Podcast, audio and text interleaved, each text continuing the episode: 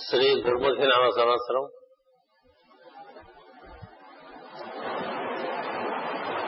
ఉత్తరాయణము గ్రీష్మ ఋతువు ఆషాఢ మాసము శుక్లపక్షము చతుర్థి చతుర్దశి సోమవారం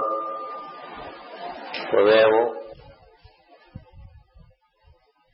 మనం ఏర్పరచుకున్నటువంటి ఈ జగద్గురు మందిరాలు. ఉదయం ప్రార్థన కార్యక్రమంలో పాల్గొన్నటువంటి సోదర బృందానికి హృదయపూర్వకటువంటి నమస్కారములు శుభాకాంక్షలు. మీలో ఉండేటువంటి ఈశ్వరుడికి నమస్కారం. మీలో ఉండేటువంటి స్వభావములకు శుభాకాంక్షలు. సత్యం అనంతం జ్ఞానం అనంతం బ్రహ్మము అనంతమే సత్యం జ్ఞానం అనంతం బ్రహ్మాన్. అనంతమైన విషయంలో మనం కొంతసేపు భావపరంగా చరిస్తూ ఉండటం చేత మనలో పరిమితమైనటువంటి విషయముల నుంచి అపరిమితమైనటువంటి విషయములలోకి అంతమయ్యేటువంటి విషయముల నుండి అనంతమైనటువంటి విషయములలోకి మనం ప్రవేశించి జీవించి ఉంటాం చేత ఈ విధంగా ఇలాంటి కార్యక్రమాలకి జీవుడు ఎలాగోలా తన స్వభావాన్ని నప్పింపజేసుకుని సశరీరంగా ఇక్కడికి వస్తాడు కదా? పొద్దునే ఈ విధంగా ఇక్కడికి రావాలంటే ఎంత ప్రయత్నం మీద అవుతుందండి? ఏం చేద్దంటే స్వభావం ఏమో ఎందుకురా హాయిగా పడుకుంటే పోతుంది కదా కదా? శరీరం చెప్పేది. శరీరము ఇంద్రియములు మనస్సు వీటిని ఆవరించి మన స్వభావం. ఆ స్వభావాన్ని ఎట్లాగా నచ్చ చెప్పుకుని దాన్ని రకరకాలుగా బుసగించి దాన్ని అధిష్ఠించి ఈ విధంగా మనం ఇక్కడ చేరుకుంటాం కదా. ఇలా చేరుకోలేకపోవడం కూడా జరుగుతూ ఉంటుంది కదా.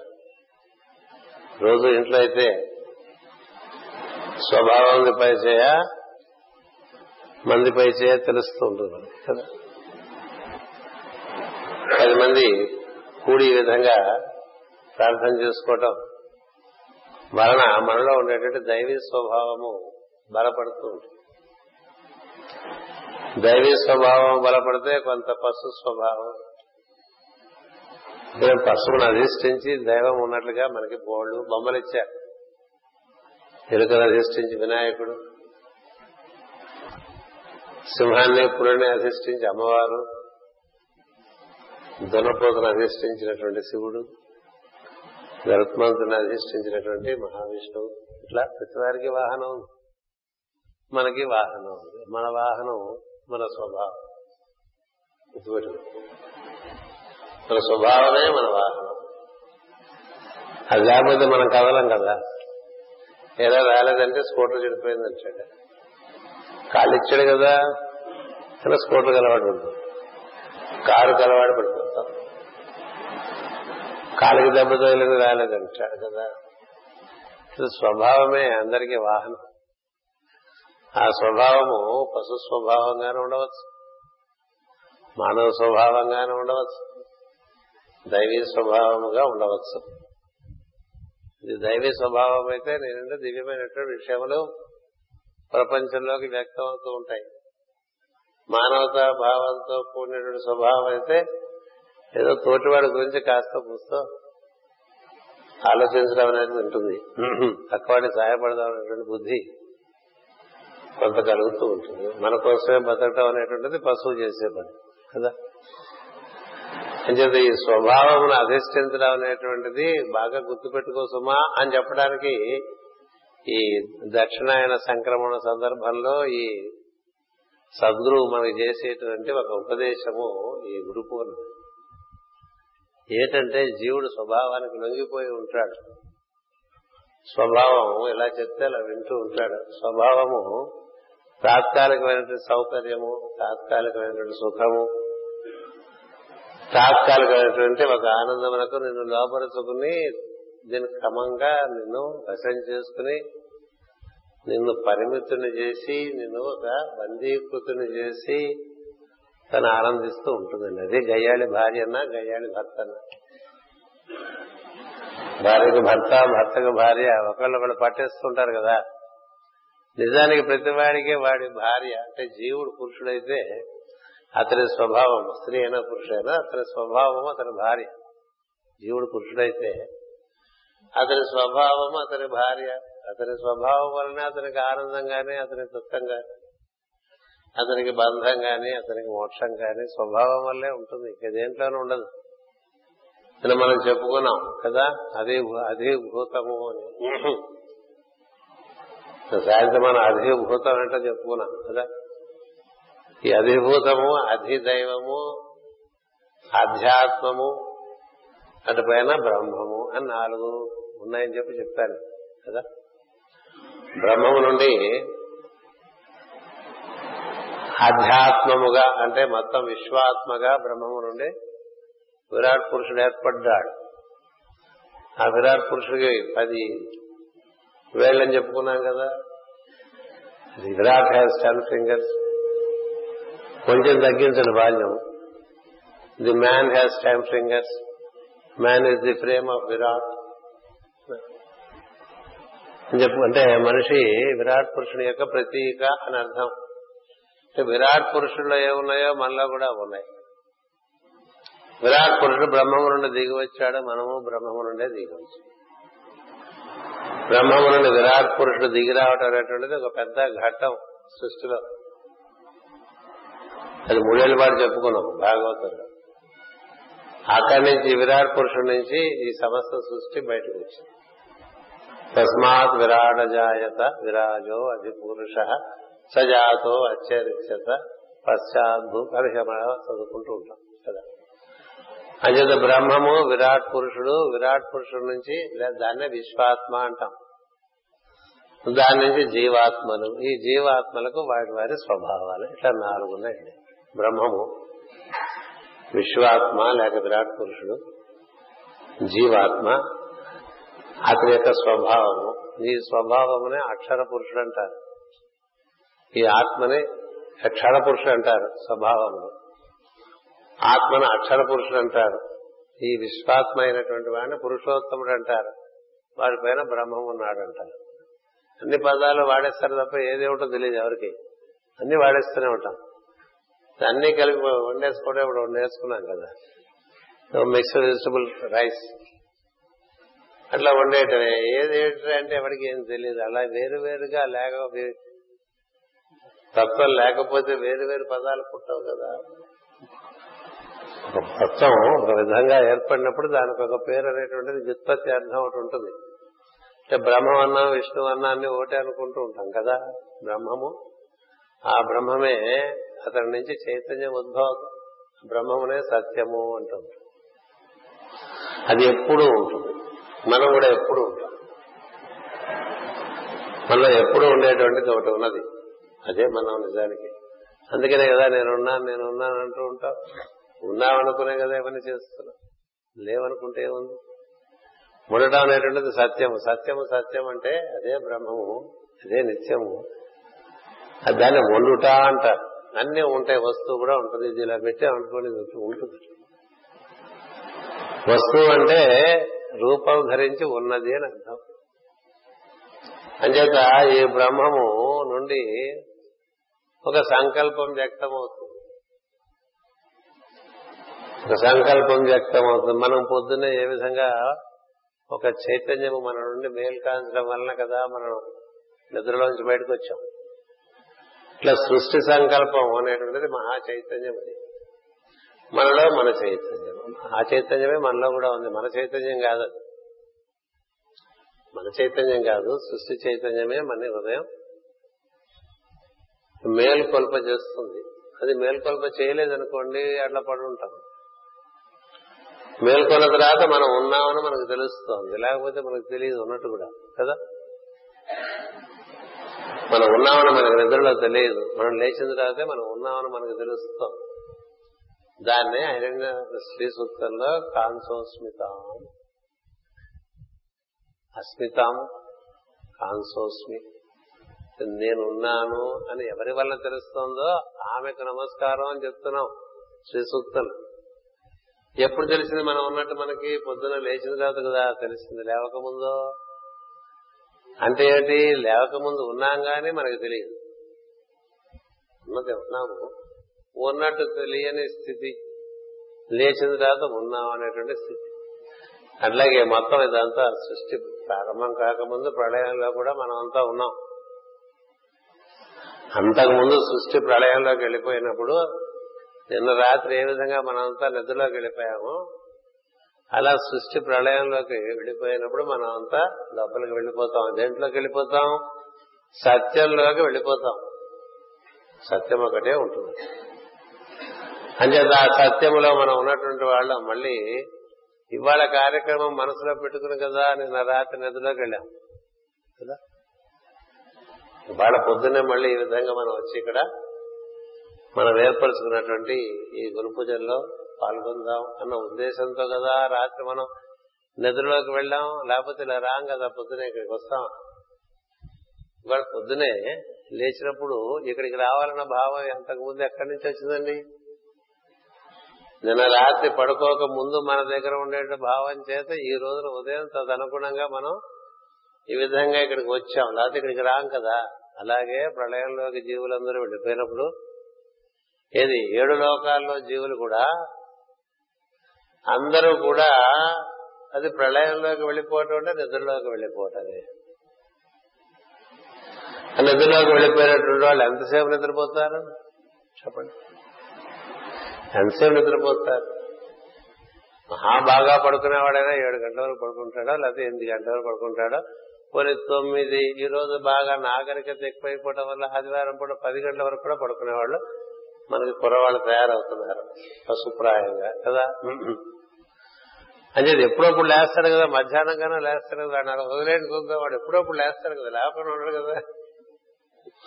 అట్లా ఈ ప్రళయంలోకి వెళ్ళినటువంటి ఈ సృష్టి అంతా కూడా దానికి మళ్ళీ ఏదో టైంలో లోపల ఈ జీవులందరికీ కూడా జాలి పడుకున్నది పదండి బయటకు అన్నట్టుగా ఒక ప్రోద్బలం వస్తే అది మొత్తం మహా చైతన్యం యొక్క సంకల్పంగా సత్యం నుంచి బయటకు వస్తుంది. అంచేతే మనం పడుకోవటం మనకి ఎన్ని గంటలు పడుకుంటామని మనకు తెలిసిపోతూ ఉంటుంది కదా.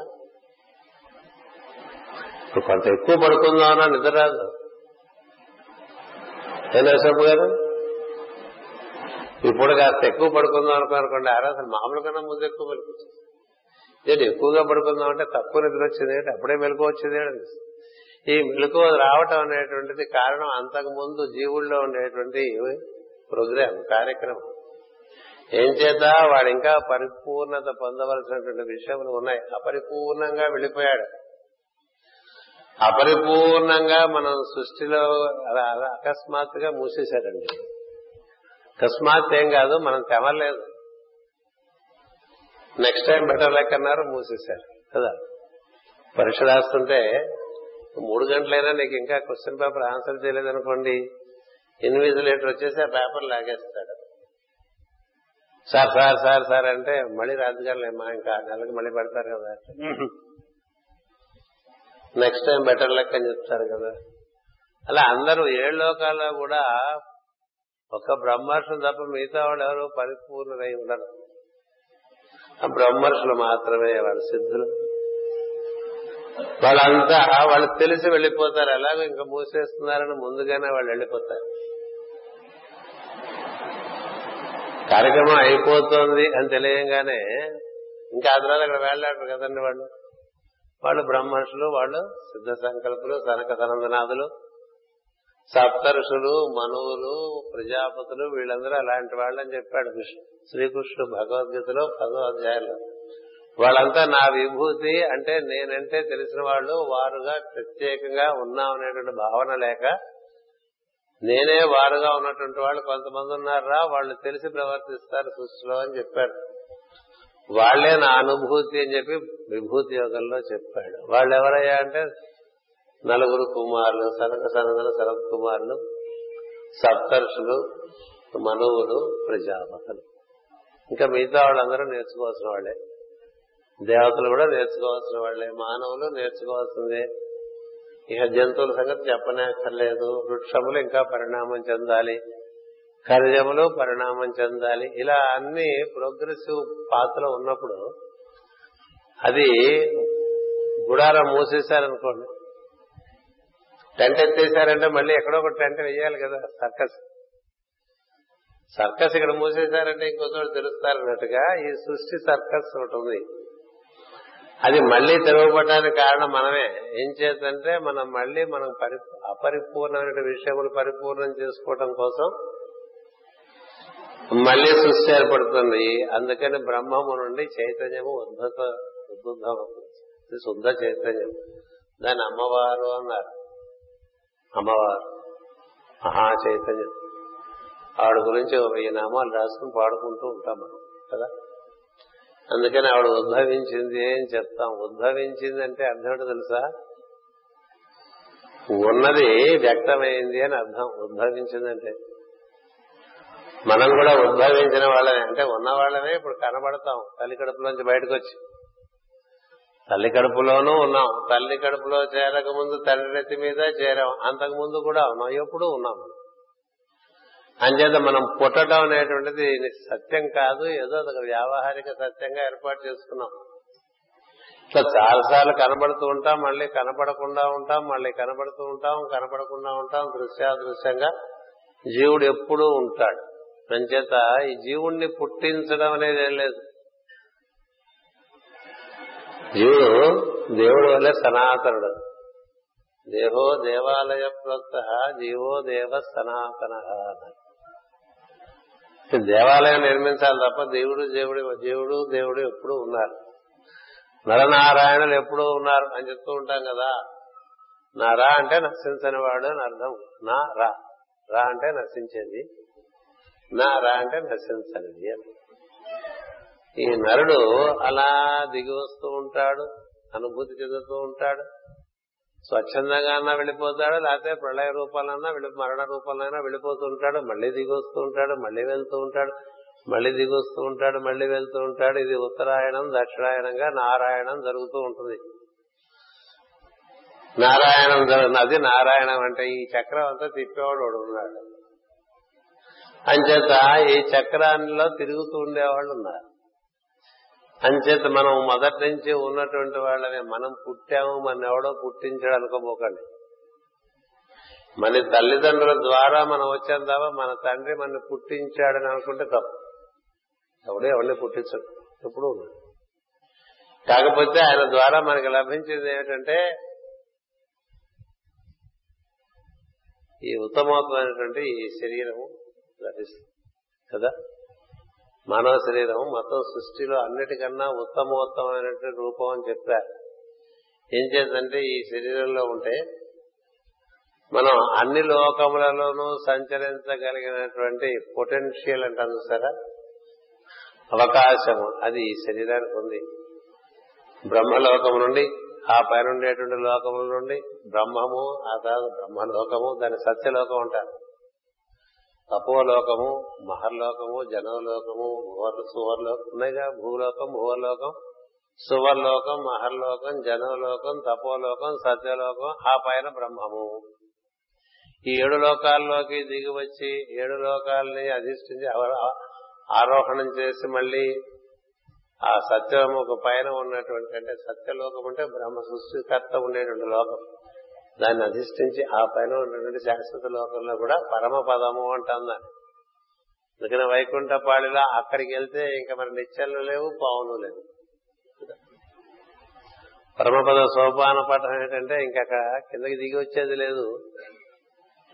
పైకి ఎక్కి వెళ్ళేది లేదు. దిగి వస్తేనే కదా ఎక్కాలి. వాళ్ళు వ్యాప్తి చెందుతారు అన్నిట్లోకి. ఇక వాళ్ళకి పతనం ఉండదు. అలాంటి వాళ్ళనే వశిష్ఠుడు గౌతముడు అగస్త్యుడు అంటారు. వశిష్ఠ కుంభోద్భవ గౌతమాది అని చెప్తూ ఉంటాం ఇది శివుడు గురించి ప్రార్థన చేసేప్పుడు పంచాక్షర స్తోత్రంలో వశిష్ఠ కుంభోద్భవ గౌతమాది. మరి బ్రహ్మర్షులు అంటే ఎక్కడ ఉన్నా కూడా బ్రహ్మమునందే.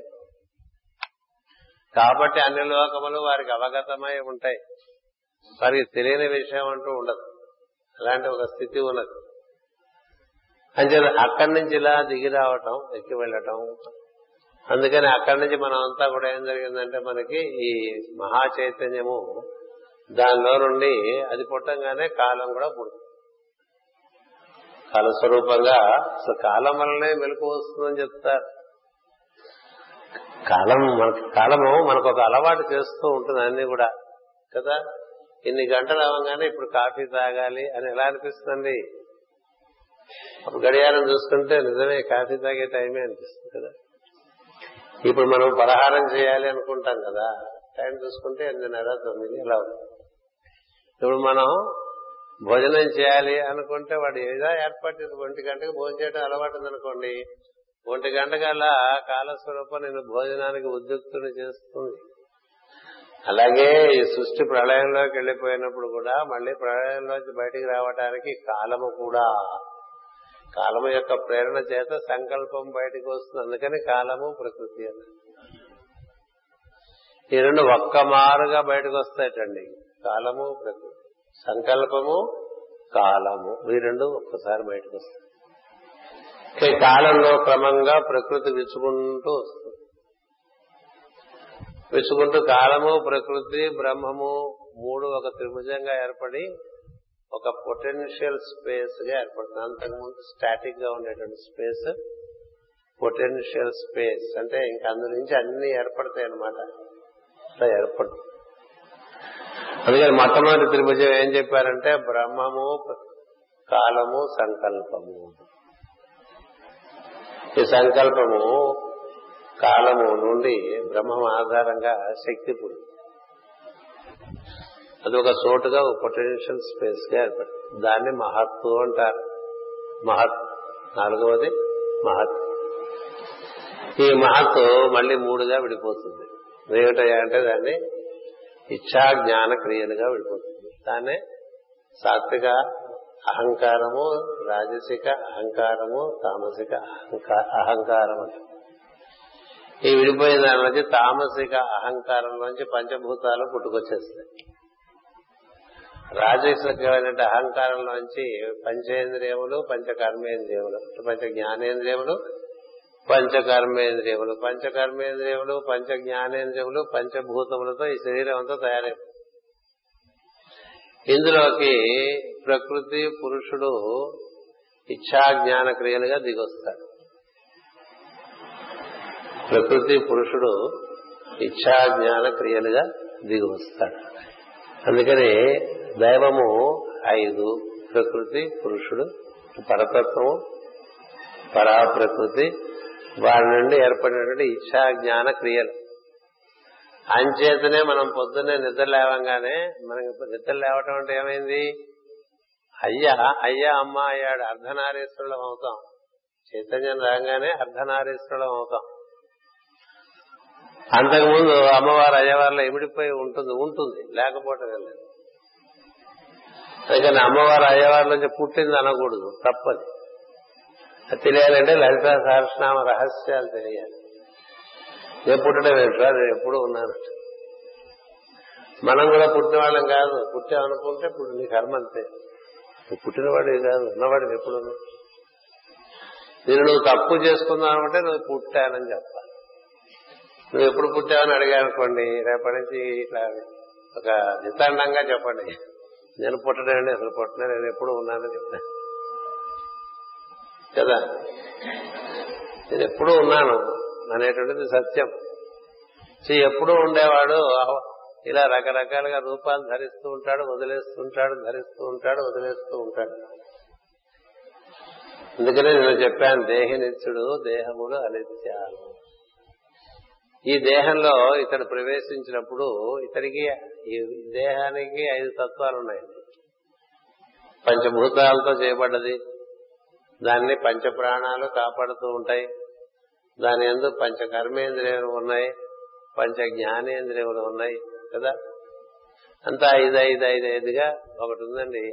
ఒక ఉపాధి ఒక కంటైనర్ ఇందులోకి దిగి వచ్చిన వాడు ఐదే. వాడు ఐదే. అందుకనే మనకి దేవుణ్ణి ఎలా ఆరాధన చేసుకోవడం పెట్టారు పెద్దవాళ్ళు? పంచముఖంగా ఆరాధన చేసుకోవడం పెట్టారు. ఈ మధ్య ఎక్కువ చెప్తున్నా. పంచముఖం కదా? పంచముఖ గాయత్రి పంచముఖ ఆంజనేయుడు పంచముఖ గణపతి. ఇంకేంటి పంచముఖం? శివుడు కూడా పంచముఖమే కదా? ఉద్వాయ నమ అంటాం. తూర్పు. తూర్పు. దక్షిణ. అడమర ఉత్తరం. ఊర్ధ్వం ఐదు ముఖములుగా దైవాన్ని ఆరాధన ఎవడు? ఐదు ముఖముల ఐదు తత్వములతో కూడిన శరీరంలో ఉండేవాడు. అంచేత ప్రకృతి నిర్మాణం చేసినటువంటి సృష్టి పంచముఖమే. అందులోకి దిగివచ్చిన దైవము పంచముఖమే. అంచేతనే వేదవ్యాస మహర్షి ఒక శ్లోకం చెప్పాడు పాంక్తం వా ఇదగం సర్వం. పాంక్తేనేవ పాంక్తద్దు స్పృణోతి ఇది అని. అంతా ఐదే అని చెప్పాడు. అంచేతన ఐదు ముఖముల గాయత్రి ఆరాధన ఐదు ముఖముల ఆంజనేయుడు ఆరాధన. ఏమిటి ఐదు ముఖములు? దైవం యొక్క ఐదు ముఖములు. అతడు రాధాకృష్ణుడు లేకపోతే లక్ష్మీనారాయణుడు లేకపోతే ఉమామహేశ్వరుడు లేకపోతే ప్రకృతి పురుషుడు లేక నరుడు నారి. నరనారి తత్వం. నిన్న నరనారి తత్వం గురించినటువంటి ప్రార్థన చేసుకున్నాం. అంచేత నరనారి తత్వం ఏదైతే ఉందో అది ఇచ్ఛా జ్ఞాన క్రియలుగా వాళ్ళని మనం త్రిమూర్తులు అంటూ ఉంటాం. సంకల్పము జ్ఞానము దాన్ని నిర్వర్తించు క్రియాశక్తి ఈ మూడు. అది మనకి బ్రహ్మ విష్ణు మహేశ్వరులుగా చెప్పుకుంటూ ఉంటాం. మనం ప్రార్థన చేసినప్పుడు కూడా గురు బ్రహ్మ గురు విష్ణు గురుదేవో మహేశ్వర గురు సాక్షాత్ పరం బ్రహ్మ. అది ధ్యానం చేసుకుంటూ ఉంటాం. దేని ధ్యానం చేస్తున్నామంటే పరా ప్రకృతిని పర తత్వమును పరతత్వం అంటే అందులో ఇద్దరు కలిసి ఉంటారు. పరా ప్రకృతి పర పరమ పురుషుడు వారే ముగ్గురుగా దిగి వస్తుంటారు ఇచ్చా జ్ఞాన క్రియలుగా. మనలో కూడా లేవంగానే ఏం జరుగుతుందండి? లేవటం అంటే చెప్పాక ఒకటి రెండవటమే లేవటం. మనకి చైతన్యవంతులం అవటం చేత మనం ఉన్నామని మనకు తెలియంగానే మనలోంచి మూడు పుట్టుకొస్తాయి. ఏమిటి? ఒక ఇచ్ఛ ఏదో చేయాలని ఒక ఇచ్ఛ. దాన్ని చేయవలసినటువంటి జ్ఞానం. ఆ చేయవలసిన శక్తి క్రియాశక్తి కదా? పొద్దున లేవంగానే ఏముంటుందండి మనకి? భారతీయుడికి. చెప్పండి పొద్దునే లేవగానే ఏమనిపిస్తుంది? మనం ఉన్నామని తెలియగానే. వాడు సంస్కారవంతులైతే ముందు తను ఎక్కడి నుంచి లేచాడో వాడికి దండం పెట్టేస్తాడు. తను లేవడానికి కారణమైన వాడికి దండం పెట్టేటువంటి వాడు కృతజ్ఞుడు. ఏం చేత? మనలో చైతన్యము ఆ విధమైనటువంటి మెలకు కలిగించకపోతే లేచేదేముంది లేదుగా అందుకనే లేవంగానే పెద్దవాళ్ళు మనకి మనకి ఇప్పటికీ ఉన్నాయి ఆ సంస్కారాలు. అలా కూర్చుని మంచం మీదే ఈ చేతిలో ఈ చెయ్యి ఇలా శ్రీ అని రాసుకుంటాడు. శ్రీ అని రాసుకుని డబ్బులు వచ్చేస్తాయని కాదు. ఎంతసేపు డబ్బు కూడా ఎక్కువ కదా. శ్రీం అంటే ఆమె ఇచ్ఛ ఆమె జ్ఞానము ఆమె క్రియ. ఆమె దుర్గా ఆమె లక్ష్మి ఆమె సరస్వతి కదా? అంటే శ్రీ అంటే సరస్వతి శ్రీ అంటే లక్ష్మి శ్రీ అంటే దుర్గా శ్రీ అంటే కాళి. శ్రీ. శ్రీ లేకపోతే ఏం లేదు. ఉంటావు అంతే లేవలేవు. అంచేత లేవచ్చిన చేత ఓం అని ఆయన్ని శ్రీం అని ఓం శ్రీం అనేటువంటిది ప్రధానమైన ప్రధానమైనటువంటి భావన. మంత్రమే చేయక్కల భావన ముఖ్యం. ఉండటంటే మనం ఉండటం అంటే బ్రహ్మముగా ఉండటమే. లేవటం అంటే చైతన్యవంతులు అవటమే అప్పటికి అర్ధనారీసుల తత్వం. ఈ అక్కడి నుంచి జరగవలసిన కార్యం అంతా కూడా కర్తవ్యం దైవమాత్మికం అంటాం కదా. అంటే దివ్య కార్యమే జరగాలి ఈ పగలంతా. అంటే ఇచ్చ దైవేచ్ఛే నా ఇచ్చగా నిర్వర్తింపబడాలి. దైవ జ్ఞానమే దైవం దివ్య జ్ఞానమే నా ఇచ్చను పరిపూర్ణం చేయడానికి తోడ్పాటు గావించాలి. దివ్యమైనటువంటి క్రియాశక్తియే నాకు బలం చేకూర్చి నేను నిర్వర్తించే కార్యక్రమాలన్నీ కూడా చక్కగా నిర్వర్తింపబడి నాకు ఆనందాన్ని ఇవ్వాలి. అని ఇచ్చా జ్ఞాన క్రియలు పట్టుకుని మనం దిగుతామండి పొద్దునే దేంట్లోకి? ప్రపంచంలో కదా? ఈ ప్రపంచంలోకి దిగినప్పుడు నీవు ఏ విధంగా దిగావో దాన్ని బట్టి నీ స్వభావం పనిచేస్తుంది. ఈ స్వభావం అనేటువంటిది దీనికి నిన్న చెప్పాను. ఇది మన నుండి ఏర్పడేటువంటిది. భూతము అన్నారు దీన్ని. స్వభావమును భూతమన్నారు. జీవుడు భూతం కాదు. భూతాలు భూతాలంటే జీవుడు అనుకోపోకండి. జీవుడి నుంచి ఏర్పడేటువంటిది. ఒక్కొక్కసారి ఒక్కొక్క రకంగా ఏర్పడుతూ ఉంటుంది. ఒక్కొక్క జన్మకు ఒక్కొక్క రకంగా ఉంటుంది. అంతేకాదు ఒక్కొక్క రోజు ఒక్కొక్క రకంగా ఉంటుందండి స్వభావం కదా? నిన్న ఒక రకంగా ఉంటుంది ఇవాళ ఒక రకంగా ఉంటుంది. చెప్పగలిగినా ప్రతి మారిపోతుంది. అంటే ఈ స్వభావములకు మార్పు అనేటువంటిది సహజము అని తెలిసి ఉండాలి. క్షరపురుషుడు మార్పు చెందుతూ ఉంటాడు. మనకన్నీ క్షవరం కూడా చేయగలడు కదా? క్షరపురుషుణ్ణి మనం ఆశ్రయించకూడదు. క్షరపురుషుణ్ణి మనం అధిష్ఠించి ఉంటే అధిభూతము అని నేను చెప్పాను. అధిభూతం అంటే అర్థం ఏంటంటే స్వభావమును అధిష్ఠించి ఉండుట. నీ ఎద్దు మీద నువ్వు కూర్చోవాలి. నువ్వు వృషభరాశిలో కూర్చున్నావు అనుకో పుట్టావనుకో నీకు ఎద్దు ఉంటుంది స్వభావం. అందుకు జ్యోతిషం ఆ ఎద్దు నందిగా తయారు చేసుకోవచ్చు కదా? నువ్వు మేషరాశిలో పుట్టావు అనుకో గుర్రం ఉంటుంది. ఆ గుర్రం ఎలా అయినా పనిచేస్తుంది. అని చెప్పిన దానిలో నడవాలని దాని శిక్షణ ఇచ్చుకోవాలి కదా? అలాగే రకరకాల రాసులకు రకరకాల జంతు స్వభావాలు ఉంటాయి. అంచేత మనం ఈ దేహం ధరించడం చేత ఈ దేహంలో మనం ఉన్నప్పుడు మనకు ఒక స్వభావం ఏర్పడుతుంది. అందులో నుంచి మనమే ప్రవర్తిస్తూ ఉంటాం. ఇప్పుడు మన స్వభావము మనము విరాట్ పురుషుడు లేక విశ్వాత్మ బ్రహ్మము. ఎన్నేనేయండి నాలుగైనా బ్రహ్మము అతడే విశ్వాత్మ రెండవ స్థితి. మూడవ స్థితిలో జీవాత్మ నాలుగవ స్థితిలో స్వభావం. ఈ నలుగురే సనక సనందన సనత్ కుమార్ సనసుజాతులు అంటారు. ఈ నాలుగిటినే పరా పశ్యంతి మధ్యమ వైఖరి అని బాపుగా చెప్తారు. ఈ నాలుగిటినే రాముడు లక్ష్మణుడు భరతుడు శత్రుఘ్నుడు అని చెప్తారు. ఈ నలుగురినే పంచపాండవులుగా చివరిలో స్వభావం రెండు రకాలుగా ఉంటుంది.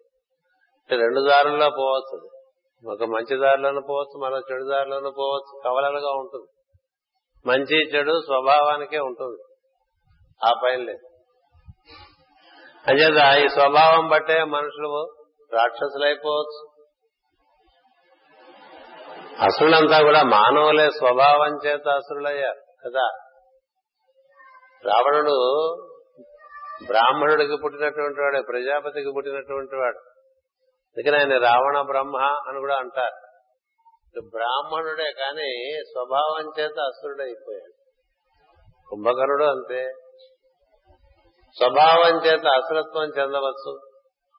స్వభావం చేత పశుత్వం చెందవచ్చు. స్వభావం చేత మానవత్వం చెందవచ్చు. అలాగే స్వభావము చేత దైవత్వము చెందవచ్చు. స్వభావం. దైవీ స్వభావముని ఎందున్నట్లయితే నీ దివ్యమైనటువంటి విషయములు ప్రపంచంలోకి ప్రసరిస్తూ ఉంటాయి. ఆశ్రయ స్వభావం ఉన్నదనుకోండి మరొక రకంగా నువ్వు నీకు నువ్వు ఇబ్బంది పడుతూ అందరినీ ఇబ్బంది పెడుతూ ఉంటావు. అది ఇది కాస్త కాస్త ఉందనుకోండి మనం అంతా కలిసి ఉంటుంది మన దగ్గర. మన దగ్గర కొంచెం పశువు ఉంటుంది కొంచెం మానవుడు ఉంటాడు కొంచెం అసలత్వం ఉంటుంది అరుస్తూ ఉంటాం కదా బండి వెళ్ళి తిరుగుతూ ఉంటాం కొడుతూ ఉంటాం ఏదో మెడికల్ పెడుతూ ఉంటాం కదా. మనకు ఉండేటువంటి క్రికెట్ ఇంటెలిజెన్స్ ఒక పనిచేస్తుంది కదా సెల్ఫిష్నెస్ కోసం. మరి అదంతా అసలత్వమే దైవీ స్వభావం కూడా ఉండబట్టి కదా ఇక్కడికి వచ్చాం. అది లేదంటే అది వీల్లేదు కదా.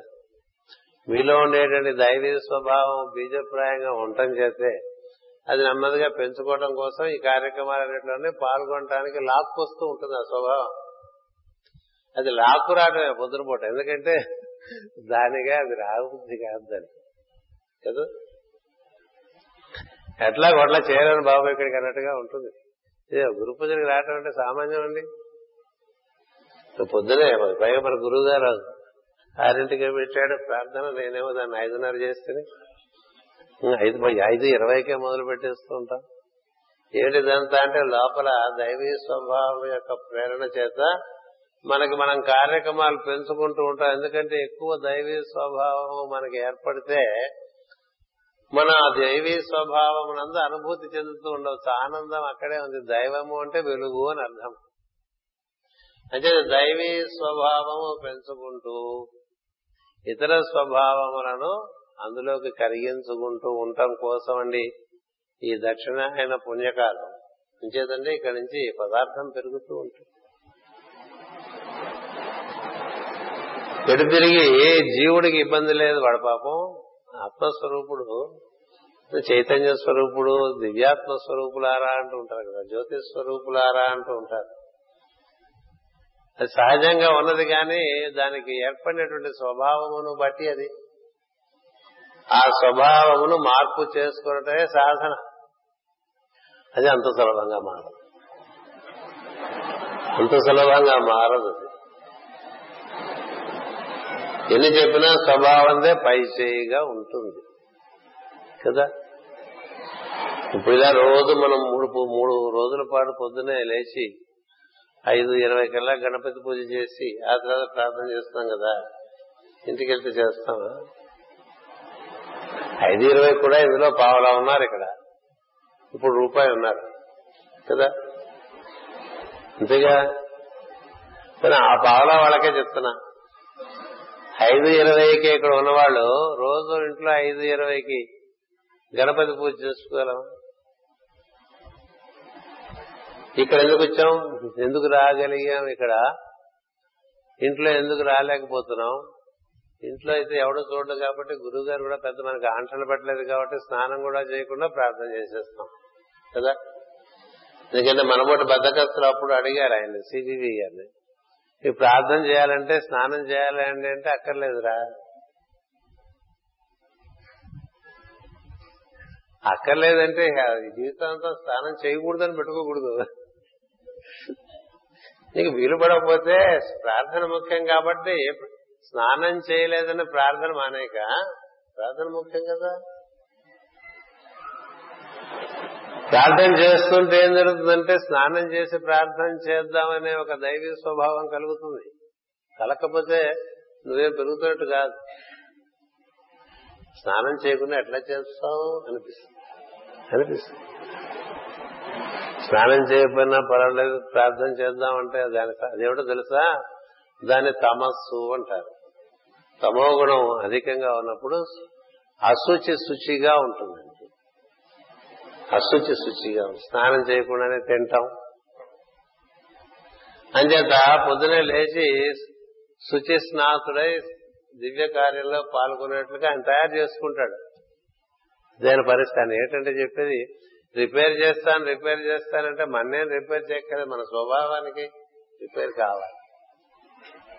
అది ఎప్పుడు పడుతుందా అని అనుకుంటుంది. స్నానం చేయటానికి చాలా నకరాలు ఆడుతుంటుంది. హైదరాబాద్ భాష. నకరాలు చేస్తున్నావు అంటాం కదా.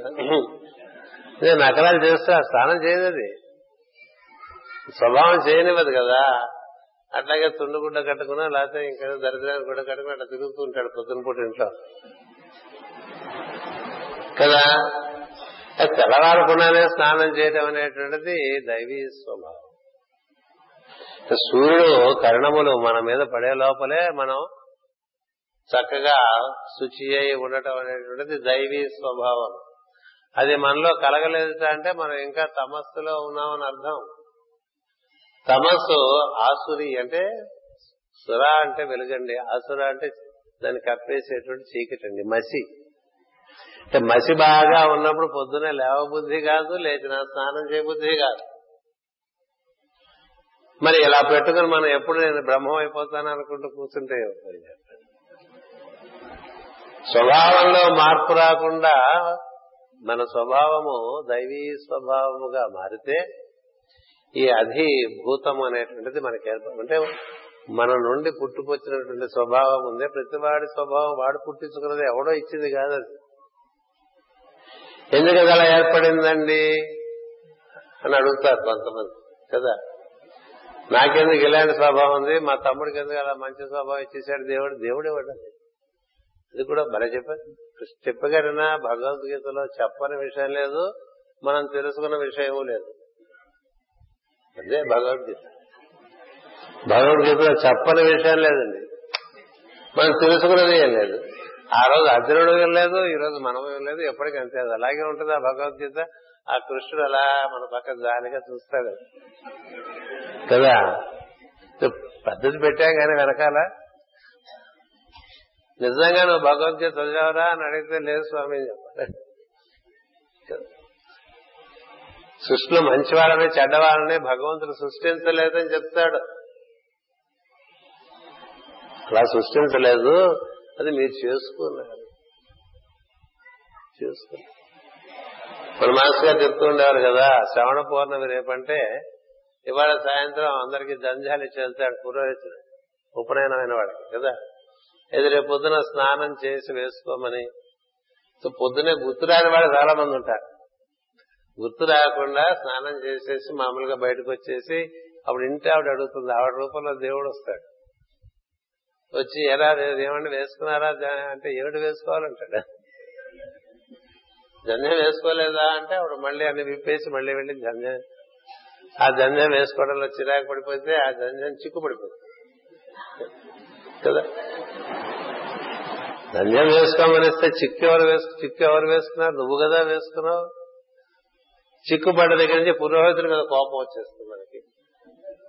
చోట చుట్టిస్తాడు. అంత విపదేశం ఇవ్వచ్చు కదా అని.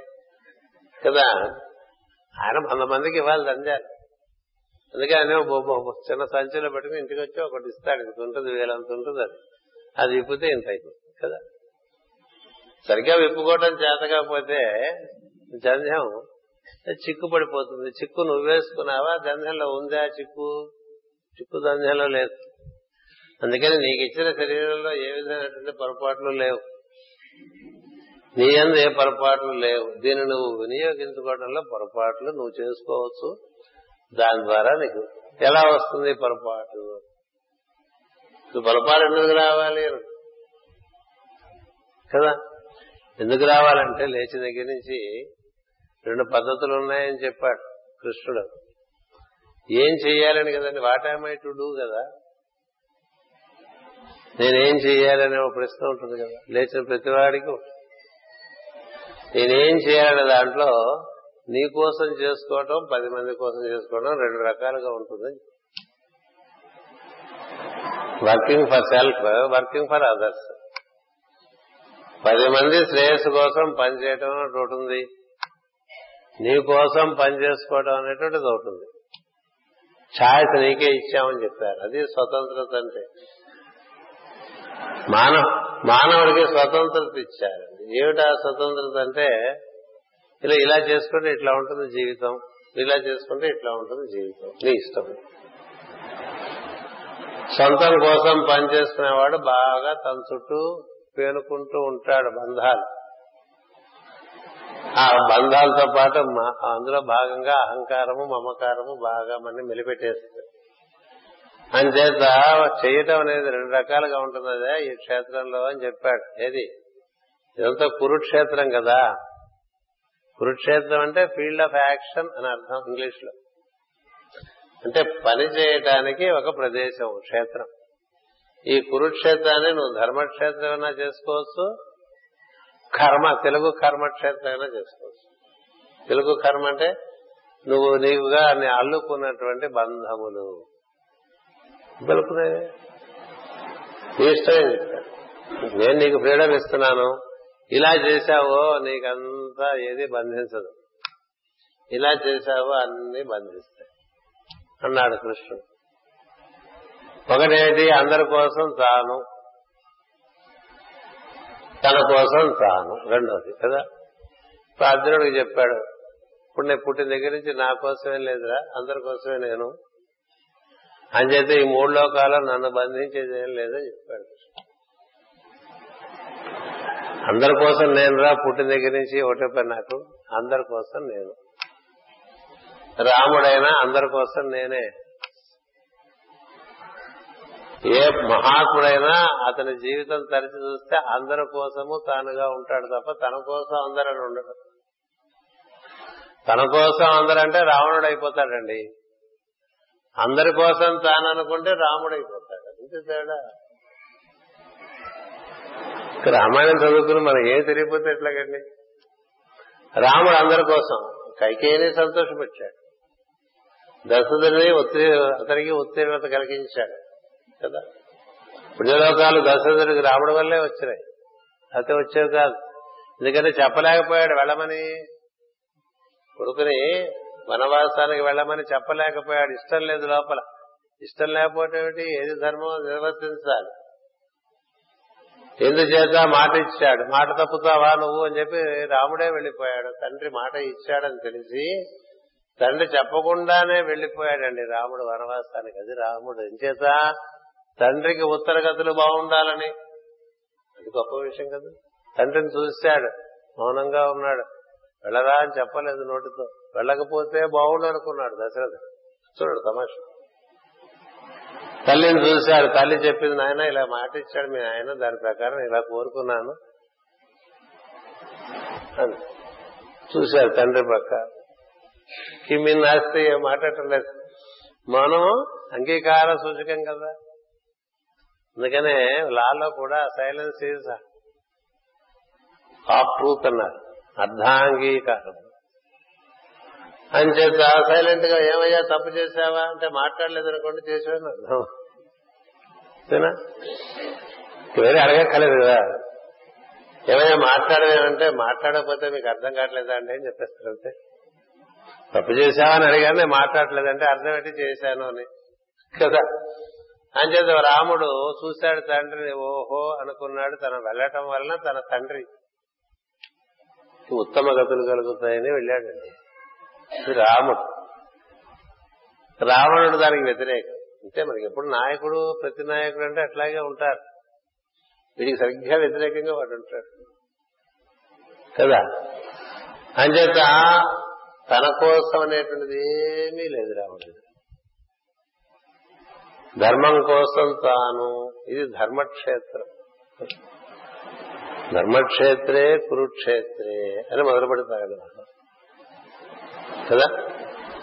భగవద్గీత ఎలా మొదలు పెడతారండి? ధర్మక్షేత్రే కురుక్షేత్రే సమవేత యుత్సవ మమకా పాండవాశ్చైవ కిమకుర్వత సంజయ. కదా? నా వాళ్ళు వెలుగుకు సంబంధించిన వాళ్ళు. మామకా అంటే నేను నా వాళ్ళు నాది. అది కదా. మామకమేగా మనంతా? అంతా మనవి చేసుకుందాం అనుకుంటాం కదా. మనవి చేసుకుంటున్నాను మనవి చేసుకుంటున్నాను అంటూ ఉంటాం కదా. మనవి చేసుకోకూడదు. నేను మనవి చేసుకుంటున్నాను మనవి చేసుకుంటానంటే ఓ ఏమో అన్ని వీడే తీసేసుకుంటున్నాడేమో అనిపిస్తూ ఉంటుంది నాకు. కదా? మనవి చేసుకోవడం అందరికీ చేయాలి. అంచేత ఈ పద్ధతి మూడో అధ్యాయంలో విచక్షణ ఒకటి ఇచ్చాడండి భగవంతుడు మనకి. విచ్చి నీ కోసం పని చేసుకుంటావో పది మంది కోసం బతుకుతావో తెలుసుకురా దాన్ని బట్టి నీ కర్మ. అది నీకు ఉత్తీర్ణత ఉంటుందో బంధం వేసుకుంటావో దాన్ని బట్టి. దాని ప్రకారం మన స్వభావం ఏర్పడుతూ వస్తుంది. ఇప్పుడు రావణుడు కూడా ప్రజాపతికి పుట్టినటువంటి వాడే పులస్య బ్రహ్మకి పౌత్రుడు అంటే మనవడు అనమాట పుట్టినప్పుడు శుభ్రమైన వాడే. ఏం చేశాడే అంటే తనకి కావలసిన వాటి వెంటబడిపోయాడంతే. కోరికలు వెంటబడిపోయాడు. ఇది నేను చెప్పాను. నేను మనకి దరిద్రం ఎక్కడొచ్చిందంటే చిన్నప్పటి నుంచి కూడా కోరికలు తీర్చుకోవటం మార్గంగా తెలుపుకుంటూ వచ్చారు తల్లిదండ్రులు. ఆ కోరికలు తీరడానికి దేవుడి కాళ్ళు పట్టుకోవటం ఇంకోటి ఎక్స్ట్రా నేర్పుతారు సో కోరికల మార్గమే కాదు. నార్యుల మార్గము కోరికల మార్గం కాదు కర్తవ్యముల మార్గం అది. కర్తవ్యమును అనుసరించి జీవించడం తప్ప కోరికలను అనుసరించి జీవించే జీవితం పరిపూర్ణంగా బంధీకృతమై చివరికి ఈ శరీరం బంధించి ఇందులో మరణ యాతన అనుభవించేట్లుగా చేస్తుంది. బతుకున్నంతకాలం ఏవో యాతనలలోనే పడి ఉంటాడు. మరి ఒకటో పద్ధతి ఉన్నదిరా అబ్బాయి అన్నాడు కృష్ణుడు. ఏమిటంటే పది మంది కోసం నేను అందుకోసం నేను సమర్థత పొందటానికి విద్య. దీనికి చదువులన్నీ అంటే ఇంజనీరింగ్లు ఎంబీబీఎస్లు లేకపోతే లాయర్లు డాక్టర్లు ఆడిటర్లు. ఇట్లా అయిపోతూ ఉంటాం కదా అవ్వాలనుకుంటాం కదా బాగా సంపాదించుకుందామని అనుకుంటారు కదా అది కాదు తప్ప చాలా తప్పదు. ఎంత మంచి వృత్తి సంఘానికి పనికొచ్చేది నువ్వు? దాని ఎంత నిపుణత సంపాది సంపాదిస్తే అంత పది మందికి నీకు నువ్వు వినియోగపడతావు ఆ కుండలు చేసైనా బతకచ్చు? అది సమాజానికి ఉపయోగపడదు. లేదా వడ్రంగి పని చేసైనా బతకవచ్చు? ఎందుకంటే ఆ వడ్రంగితనం పనికి వస్తుంది సమాజానికి. కదా? టైలర్ గానా ఉండొచ్చు దుస్తులు కుట్టేవాడుగానా ఉండొచ్చు. కుమ్మరి కమ్మరి వడ్రంగి ఏదండి దేనివల్ల సమాజానికి ఉపయోగపడతావు నువ్వు? అలాంటిది ఏదో ఒక సమర్థత నువ్వు పొందటానికి విద్య. పది మంది వికాసం పొందేట్లుగా విద్య నేర్పడానికైనా తయారవచ్చు ఎట్లా డబ్బులు సంపాదించాలనేటువంటిది కలిభావం ఎట్లా డబ్బులు సంపాదించాలన్న పద్ధతిలో ఎట్లా పడితే అట్లా సంపాదించేట్టుగా తయారయ్యారు కదా. అందువల్ల కదా మనకి జీవితం రకరకాలుగా దెబ్బతింటుంది. ఏ సుఖం లేదు సంపాదించిన వాళ్ళంత సుఖంగా ఉన్నారండి. ఏదో ఆరాటంలో అలా తిరుగుతూనే ఉంటారు అన్ని విమానాలు నిండిపోతూనే ఉంటాయి పొద్దున్నే ఆరు గంటలకే బయటకు వెళ్ళిపోతూ ఉంటారు. ఏ తొమ్మిది రెండో జావ నుంచి పని చేసుకోవాలంటే మొదటి జావకే పనిలోకి వెళ్ళిపోతుంటాడు ఎందుకంటే డబ్బు సంపాదన. ఏజెంట్కే రోడ్లన్నీ బిజీ కదా? రెండో జామ అంటే తొమ్మిది గంటలకు మొదలవుతుంది. మనం మొదటి జామకే వెళ్ళిపోతూ ఉంటాం ఏమిట్రా అంటే డబ్బు సంపాదన. దేనికిరా అదేం ప్రశ్న అండి పిచ్చి ప్రశ్న అంటారా? కదా. అంటే తన కోసం బతకడం అనేది మొట్టమొదట కాలు పప్పులో వేసినట్టు. పప్పులో కాలేసాడు అంటారు కదా. పప్పు ఎంత బురదలో కాలేసినట్టు మనం లేచి లేవంగానే ఏం ఆలోచిస్తున్నాం? మనకేం కావాలి అని ఆలోచిస్తున్నాం. మనం ఏం చెయ్యాలి ఇతరుల కోసం ఆలోచన. ఈ రెండో దాన్ని యజ్ఞార్థ కర్మ అన్నారు. ఏది? పది మంది కోసం మనం ఏం చేయగలం? అన్న భావన యజ్ఞార్థ కర్మ యజ్ఞం అంటే అది. లోక శ్రేయస్సును ఉద్దేశించి నువ్వు చేసే పనులన్నీ యజ్ఞం అండి నీ శ్రేయస్సు కోసం నువ్వు చేసే పనులన్నీ కూడా నీకు బాగా బంధం కలిగిస్తుంది. అంచేత నువ్వు ఎంత ఇందులో పెరిగినా ఈ ప్రపంచంలో చివరికి బందీకృతులు అయిపోతావు. ఆ తర్వాత నీకు ఆనందం అనేటువంటిది చూసారా మృగతృష్ణ అంటారు. మృగతృష్ణ అంటే ఎండమావి. అక్కడ నీళ్ళు ఉన్నట్టుగా కనిపిస్తుంటే నువ్వు పరిగెడుతుంటావు ఇంకా ముందుకెళ్ళిపోతాయి అలా దొరకకుండా అలా ఏడిపిస్తూ అలా పరిగెత్తించి పరిగెత్తించి పరిగెత్తించి పరిగెత్తించి అక్కడ పడిపోతాయి కూడా అయిపోతుంది. కదా?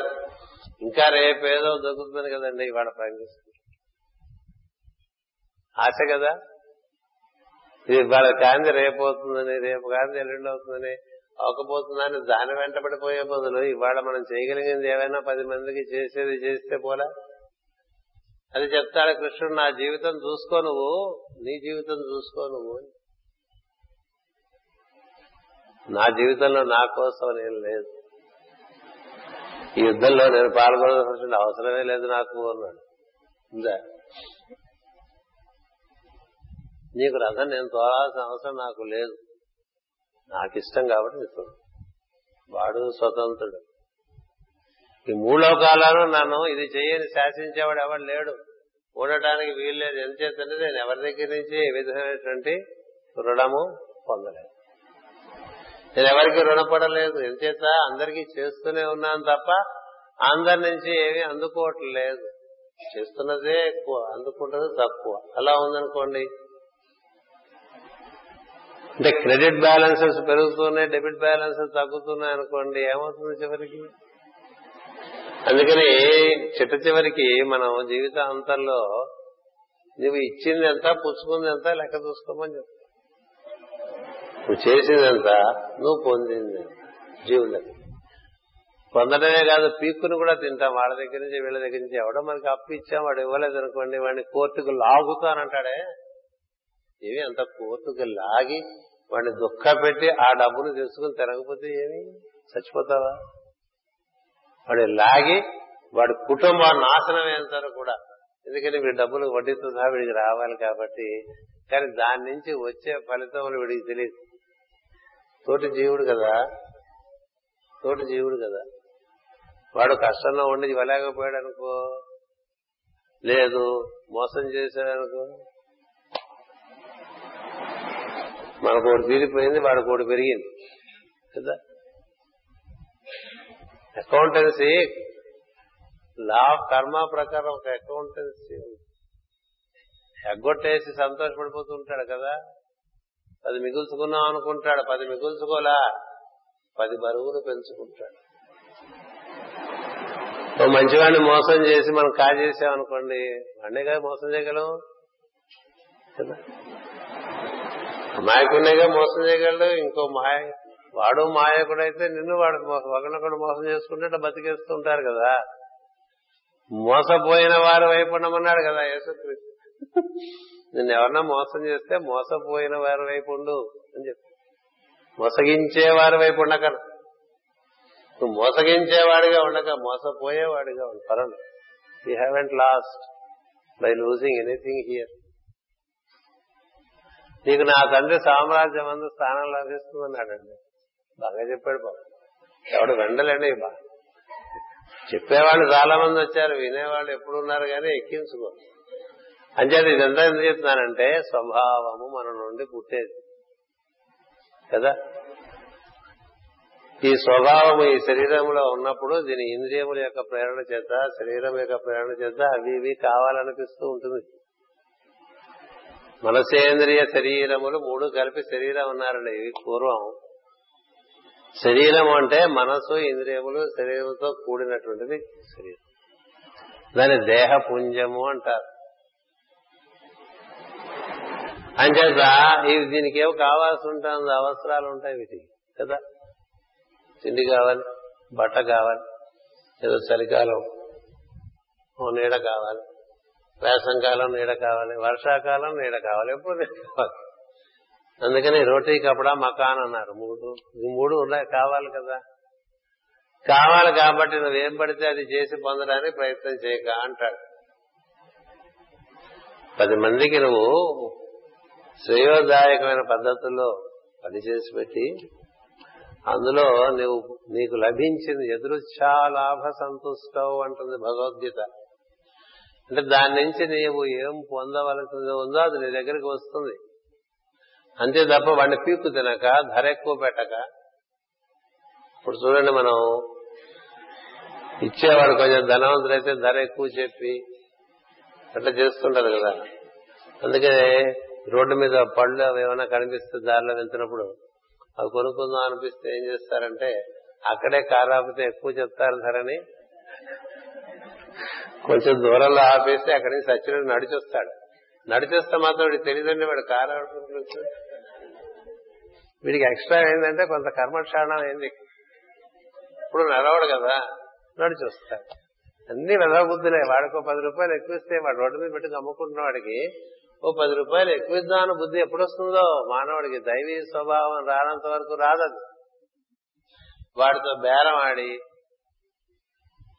ఓ పండు ఎక్కువ వేయించుకుని ఏది? కదా? అలా తూకం వేస్తాడు పాపం. వాడేదో పాపం సరిసమానంగానే వేస్తాడు. ఎందుకంటే మన సంగతి వాడికి తెలుసు. మనంత స్వార్థపరులు ఎవరు ఉండరని.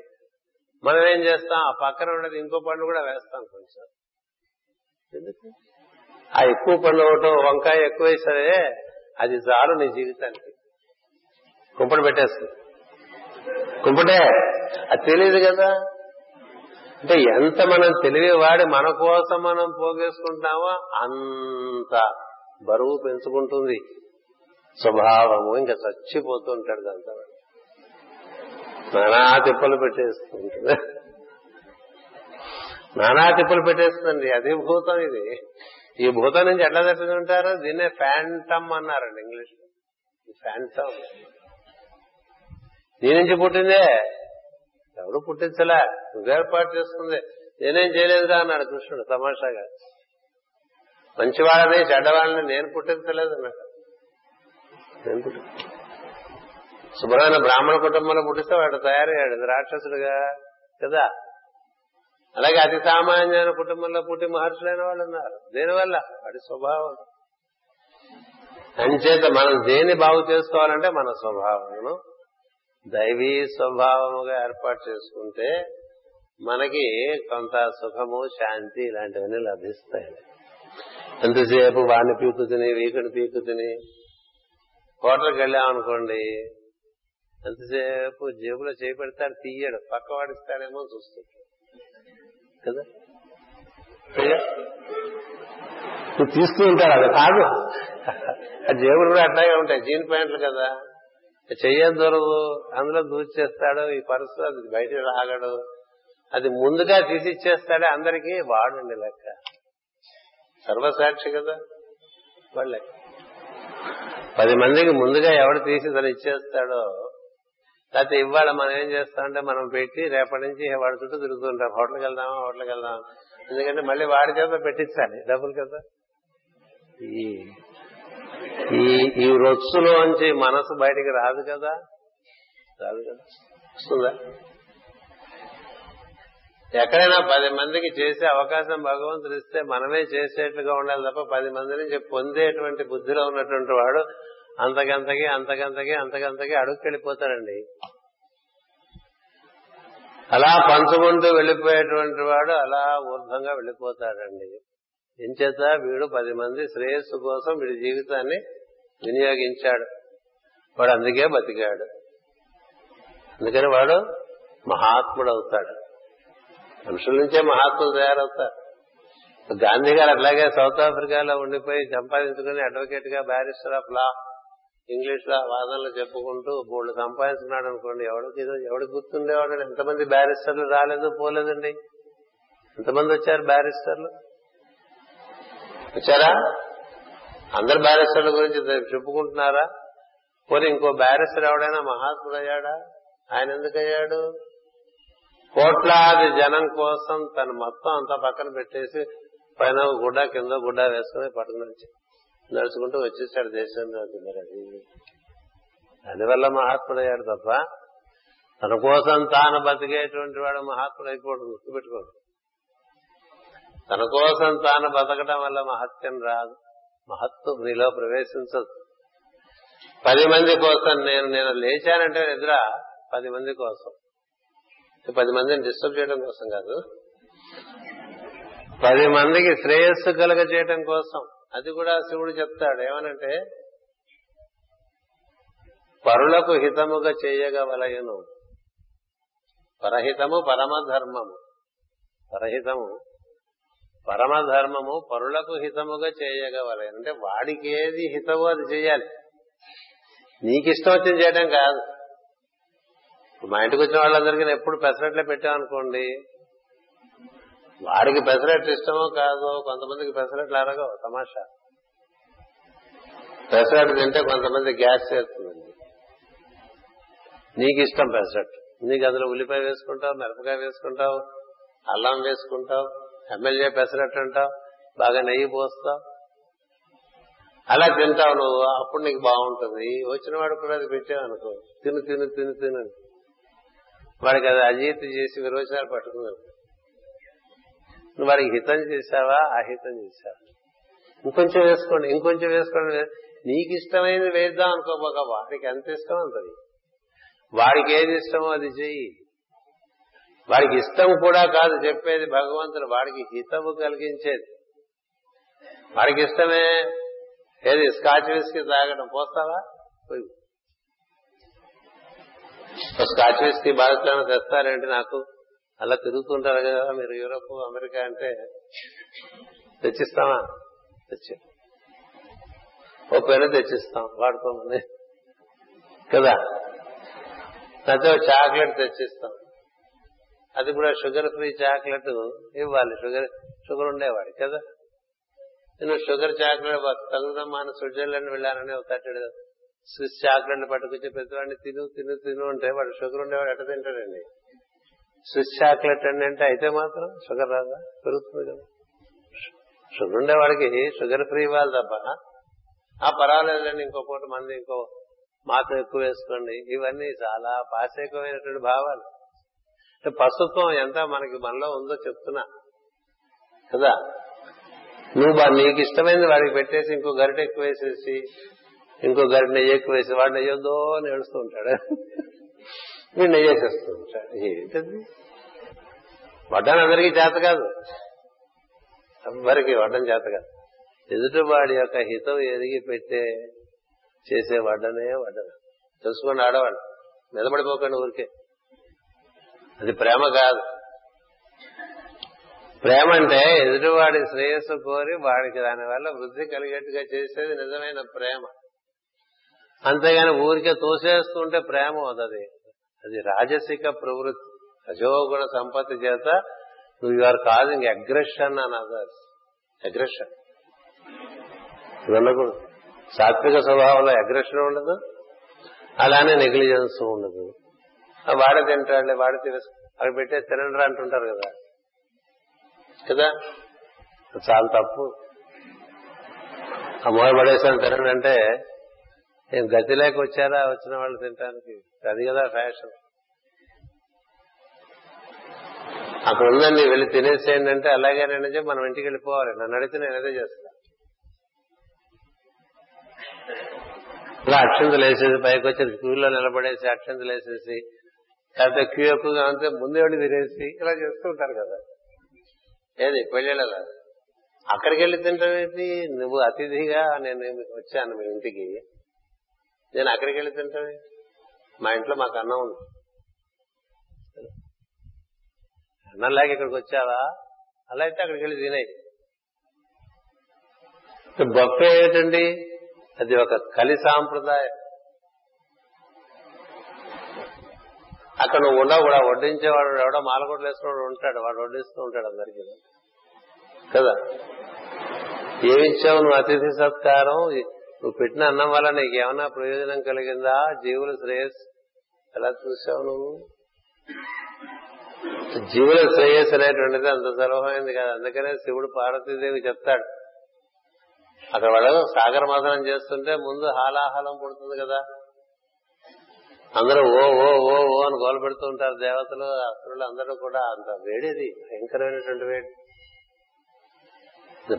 అగ్ని జ్వాలలుగా వచ్చేస్తూ ఉంటుంది. నల్లగా పొగలు వచ్చేస్తూ ఉంటుంది. అందరూ ఎవరు తట్టుకోలేకపోతారు. తెచ్చలేకపోతారు మరణం ఆసనం అయిపోతుంది అందరికీ కూడా. చూస్తూ ఉంటాడు. పార్వతీదేవిని పక్కన పెట్టుకుని పరమేశ్వరుడు అప్పుడు చెప్తాడు వెళ్ళమంటావా అని? ఉట్టి అడుగుతాడు. వద్దన్నా వెళ్తాడు. అదే తెలుసుకోవాలి. మరి కార్య తెలుసుకోరు కదా మరి. ఎప్పటికి తెలుసుకుంటారు? పరహితం అన్న చోట ఇంత ఆవిడని అడిగాడు అనుకోండి ఇది పరహితం వెళ్ళమంటావా? అంటే వద్దని అనుకోండి ఆయన వెళ్ళిపోతాడు. కదా? అందుకని పక్క తిరిగి చూశాడు. చూడు హాలాహలం పుట్టింది మరి ఎవరు తాగేవాళ్ళు లేరు చేత మరి మనం తాగాలి. తాగి వాళ్ళని రక్షించాలన్నాడు. మరి వీడేమైపోతాడు తాగితే? అలా అనుకోలేదు పార్వతి అని తెలుసు ఆవిడ తెలుసు ఈయనంతటి వాడో తెలుసు కదా. భయంకరంగా తపస్సు చేసి కదా ఆయన పొందింది. పార్వతీదేవి తపస్సు మించిన తపస్సు లేదు. శివుణ్ణి పొందటానికి ఆమె చేసిన తపస్సు అద్భుతం. అది పదహారు సోపానాల్లో ఉంటుంది ఆ తపస్సు. అంచేత అలాగే మింగేసి వస్తాడు. మింగేసి ఇక్కడ పెట్టుకుంటాడు. అందుకని నీలకంఠుడయ్యాడు. అప్పుడు పద్యం చెప్తాడు. ఏది? పోతనామాసుడు ద్వారా శివుడు ఆ పద్యం మనకి ఇచ్చాడు అనుకోవాలి మనం. ఏం చెప్తాడంటే పరహితము పరమ ధర్మము. పరహితము పరమ ధర్మము పరులకు హితముగా చేయగవలయును పరమేందుముఖి అని. పరహితము పరమ ధర్మము పరహితునకు ఎదురు లేదు పరమేందుముఖి ముఖ్యం పరహితము పరమధర్మము పరులకు హితముగా చేయగవలయను పరహితునకు ఎదురు లేదు పర్వేందు ముఖి అంటాడు. ఇక్కడికి వచ్చిన నాలుగు పాదాలు. మూడు సార్లు ప్రయత్నం చేస్తే. అంచేత ఈ పరహితం చేయటం అంటే మనకి తోచింది ఏదో సర్వీస్ సర్వీస్ అని ప్రతివాడిని బాధ పెట్టేయకూడదు ఇదో బాధ ఒకటి మొదలైపోయింది. సర్వీస్ అంటాడు. ఇప్పుడు నీ సర్వీస్ ప్రపంచానికి అవసరమో కాదు ఇంకే పిచ్చుకోలా పనికొచ్చే పనే? కదా పనికొచ్చే పని చేస్తున్నావా? అవతల వాడికి ఉపయోగపడే చేస్తున్నావా? నీకు తోచినేదో చేస్తున్నావా? పరులకు హితముగా చేయగలను అలా చేస్తే ఆ చేసిన ప్రతి పని యజ్ఞార్థమే అండి యజ్ఞం అంటే అది లోకశ్రేయస్సు కోరి చేసే పనిని యజ్ఞం అన్నారు. అంతేగాని అలా ఇటుకలు పేర్చేసి చేసి అది పదహారు ఇటుకల ఇరవై నాలుగు ఇటుకల ఇరవై ఏడు ఇటుకల అవి లెక్కలేసుకుంటూ అందులో ఏవో పుల్లలు పెట్టి ఇంత నెయ్యి పోసేసి ఊరికి గొడవ చేస్తే నీకేమీ నిష్కృతి లేదు. నిష్కృతి ఎక్కడ నుంచి వస్తుందంటే పది మంది కోసం నువ్వు బతికినప్పుడు నీకు నిష్కృతి. నీ జీవితానికి ఒక పరిష్కారం మన కోసం దైవం గురించి ప్రార్థన చేసినా దైవం రాడు. నీ కోసం ఐఎమ్ లీస్ట్ ఇంట్రెస్టెడ్. పది మంది కోసం. Yes I'm interested simple rule అది ఎవరు చెప్పరు. కదా? ఎందుకంటే వినటానికి సొంపుగా ఉండేవి చెప్తాం కన్నా కొంచెం మంటగా ఉన్నా సొంటికమ్ములాగా ఉండాలి. ఎందుకంటే శాస్త్రం అట్లాగే ఉంది. ఎందుకని సొంటికమ్ము ముందు పెట్టుకున్నప్పుడు మండుతుంది కానీ తర్వాత కళ్ళు చల్లగా. కదా? అవునా కదా? కాకరకాయ తింటానికి చేదు తప్ప ఆరోగ్యానికి చాలా మంచిది. అయితే చేదెప్పుడు తింటావు నువ్వు? చేదెప్పుడు తింటావు? ఆరు రుచుల్లో చేదు కూడా ఉంది. చేదు తినవు కదా నువ్వు? అందుకని తినట్టు చేస్తుంది. షుగర్ వస్తే ఏం చేస్తా? ఇంకా చేదే తింటావు. వగలు తినవు కదా? వగరు చేదు కూడా తీపి పులుపు ఉప్పు కారంతో పాటు తిన్నప్పుడే చేదు. అంతేత శాస్త్రము నీకు ఇష్టమైనట్టుగా చెప్పదు. నీకు దేని వల్ల దీర్ఘకాలికమైనటువంటి శ్రేయస్సు కలుగుతుందో ఏమైంది? మూర్చొస్తుందండి దీనికి? ఇక్కడ బ్యాటరీ అయిపోయిందేమో చూసుకో. అంచేత దీర్ఘకాలమైనటువంటి ఆనందము శాశ్వతమైనటువంటి సుఖము పొందాలంటే జీవుడు ఆచరించవలసినటువంటిది ఏనాటికైనా ఎన్ని జన్మలకైనా ఒకటే. ఇటు తిప్పటం మానేసి అటు తిప్పు. అన్ని కేంద్రం ఇక్కడ పెట్టుకుంటావు కదా? పరిధి నుంచి ఇట్లా కేంద్రాన్ని తెచ్చుకున్న కొద్దీ సఫకేషన్ ఎక్కువ. కేంద్రం నుంచి పరిధికి ఎలా వెళ్ళిపోయారనుకోండి? వికాసం వస్తుంది. అన్ఫోల్డ్మెంట్ పయనించి అందుకుంటూ ఏది? ఇచ్చా జ్ఞాన క్రియలు ప్రాణము స్పందనము చైతన్యం అన్ని పయనించి అందుకుంటూ ఉండు ఈ చుట్టుపక్కల అంతా పనిచేస్తుంది. Receive vertically and distribute horizontally అన్నారండి. ఊర్ధ్వలోకాల నుంచి పొందు ఎందుకంటే వాళ్ళు నీకన్నా పెద్దవాళ్ళు నీ కోసమే వాళ్ళు ఉన్నారు. తమ్ముడు కోసమే అన్నయ్య ఉన్నట్టు. తమ్ముడు కోసం అన్నయ్య ఉండాలి. కదా? తమ్ముడు చేసి చేసుకోకూడదు తమ్ముడికి చేసి పెట్టాలి అన్నయ్య. తండ్రి కొడుకు చేసి పెడతారు కదా? అంతేగా పైలోకంలో నీకు సహాయం చేయడానికి ఎంతో మంది ఉన్నారు. నువ్వు ఎప్పుడైతే ఈ చుట్టుపక్కల అందరికీ సహాయం చేద్దాం అనుకుంటావో అప్పుడు వాళ్ళందరూ నీకు వెనకాల వెన్నుగా ఉంటారు. చూడండి మనకు చెప్తుంటారు కొన్ని కొన్ని వాక్యాలు నీ చెయ్యి ఇలా ఆపదలో ఉండేవాడికి అందిస్తే నీ వీపు మీద నా చెయ్యి ఉంటుందని. ఒక దివ్యహస్తం ఉంటుందని చెప్తారు కదా. ఎవరు పది మందికి కోసం అని దీక్ష తీసుకుంటారో జీవితాన్ని? జీవితంలో వారి వెనుక నిలబడటానికి ఎంతో మంది ఋషులు ఉన్నారు సిద్ధులు ఉన్నారు సాధ్యులు ఉన్నారు చారణలు ఉన్నారు విద్యాధరులు ఉన్నారు. వీరు వారు కాదు మూడు మంది ఉన్నారు. వాళ్ళందరూ ఎంతైనా అందిస్తారు. అంచేత అప్పుడు మనకి మనకి అయిపోతుందేమో అని ఉండదు ఎందుకంటే మనకి అనంతమైనటువంటి సంపద. అది ధనరూపం కావచ్చు విద్యారూపం కావచ్చు అన్ని రూపాలుగా ఇచ్చా జ్ఞాన క్రియలుగా అనంతమైనటువంటి శక్తి వస్తూ ఉంటుంది. అంటే సంకల్పములు అలాగే వస్తూ ఉంటాయి. దానికి సంబంధించిన జ్ఞానము వస్తూ ఉంటుంది దానికి సంబంధించిన క్రియలు జరుగుతుంటాయి వనరులు చేకూరుతూ ఉంటాయి. ఎప్పుడు బ్యాంకులో డబ్బు ఉండక్కల బ్యాలెన్స్ ఉండి నడవట్లేదు వరల్డ్ టీచర్ ట్రస్ట్ కదా. కోట్లు కోట్లు బ్యాలెన్స్లు ఏమి ఉండవు కదా. ఇది చేయాలంటే అప్పటికప్పుడు వస్తుంది అయిపోతుంది వెళ్ళిపోతుంది అయిపోయింది. మామూలుగా ఇలా కార్యక్రమం చేయాలంటే ఒక పాతిక లక్షలు బ్యాంకులో ఉండాలి కదా అనేటువంటి దరిద్రం లేదు. ఎందుకు లేదు? పది మంది కోసం చేస్తుంటే పది మంది కోసం చేసేదానికి ఆ విధంగా ఏర్పాటు అయిపోతుంది కదా? అందరూ అట్లా అలాగే కదండి అందరు చేస్తున్నారు. ఇట్లా తెల్లగా బట్టలు ఏమైనా వేయకపోతే ఎవరు అడిగారండి? వేసేవాడు వేస్తూ ఉంటాడు ఇది వేస్తే నాకేమి ఇస్తారని ఆలోచించారు అలా రికార్డు చేస్తే నాకేమి ఇస్తారని ఆలోచించారు కదా? ఇలా అన్నం పెడితే మనకేమొస్తుంది ఇట్లా ఆలోచిస్తున్నారా? ఇంతమంది కలిసి ఇన్ని రకాలుగా ఇట్లా ఉపన్యాసాలు చేస్తే నాకేమొచ్చింది అనుకుంటే వాడు గురు పూజకి రాడు. కదా? అంచేత అంతరాయం ఎందుకు వస్తున్నాయి? పది మంది కోసం అనుకున్న చోట అంతరాయాలే ఉండవు. వాడి జీవితానికి అంతరాయం ఉండదు. భగవద్ అనుగ్రహంగా. ఇంతవరకు ఏ అంతరాయం లేకుండా అన్ని గురు పూజలకి అలా వెళ్ళటం జరుగుతుంది కదా. అలా వెలుపడుతుంది.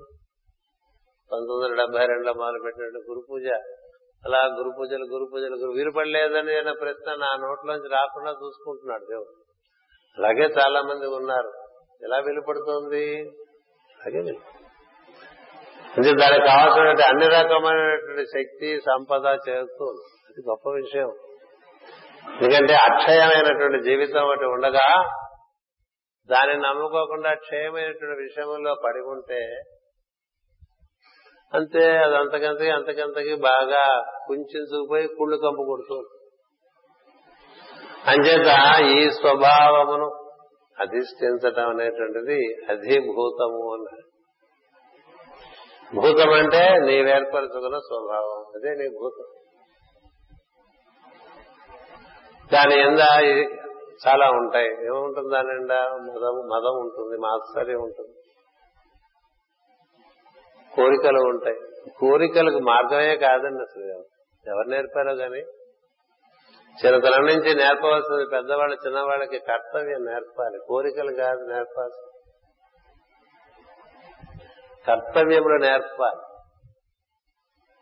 కర్తవ్యాన్ని అనుసరించి జీవితం జరుగుతూ ఉండాలి. కోరికలను అనుసరించి కారు కొనుక్కుందా అనుకోకూడదు. చదువుకుందా అనుకోవాలి. మోటార్ సైకిల్ కొనుక్కుందా అనుకోకూడదు. చదువుకుందా అనుకోవాలి. మా నాన్నగారు కూడా చదువుకుంటున్నప్పుడు కార్ డ్రైవింగ్ నేర్చుకుంటావుట్రా అని అడిగాను. ఎందుకంటే మా అన్నయ్యలు ఇద్దరు నేర్చుకున్నారు. నేను మా నాన్నగారు కూడా చెప్పా కారు కొనే పరిస్థితే నా జీవితంలో వస్తే కార్ డ్రైవింగ్ అంతసేపు నాన్న అని చెప్తాను. కారు కొనే పరిస్థితి జీవితంలో ఏర్పడితే కార్ డ్రైవింగ్ ఎంతసేపు నేర్చుకోవాలి? కార్ డ్రైవింగ్ నేర్చుకుని కారు కొనే పరిస్థితి రాకపోతే ఏం చేస్తా? కార్ డ్రైవర్గా సెట్ అయిపోవాలి. కదా? ఏది ముందు ఏది వెనక కోరిక ముందు కాదు కర్తవ్యం ముందు. కర్తవ్యం కదా? చిన్నప్పటి నుంచి కర్తవ్యములు తెలిసినటువంటి వాడు వాడి జీవితం ధన్యమండి. ప్రస్తుత కర్తవ్యం ఏదో అది తెలుసుకోవాలి తప్ప నేను కారు కొనుక్కుంటానా నేను మేడ కట్టుకుంటానా అనుకునేవాడు అసలు వెళ్ళటమే రాంగ్ రూట్లో వెళ్ళిపోతుంది.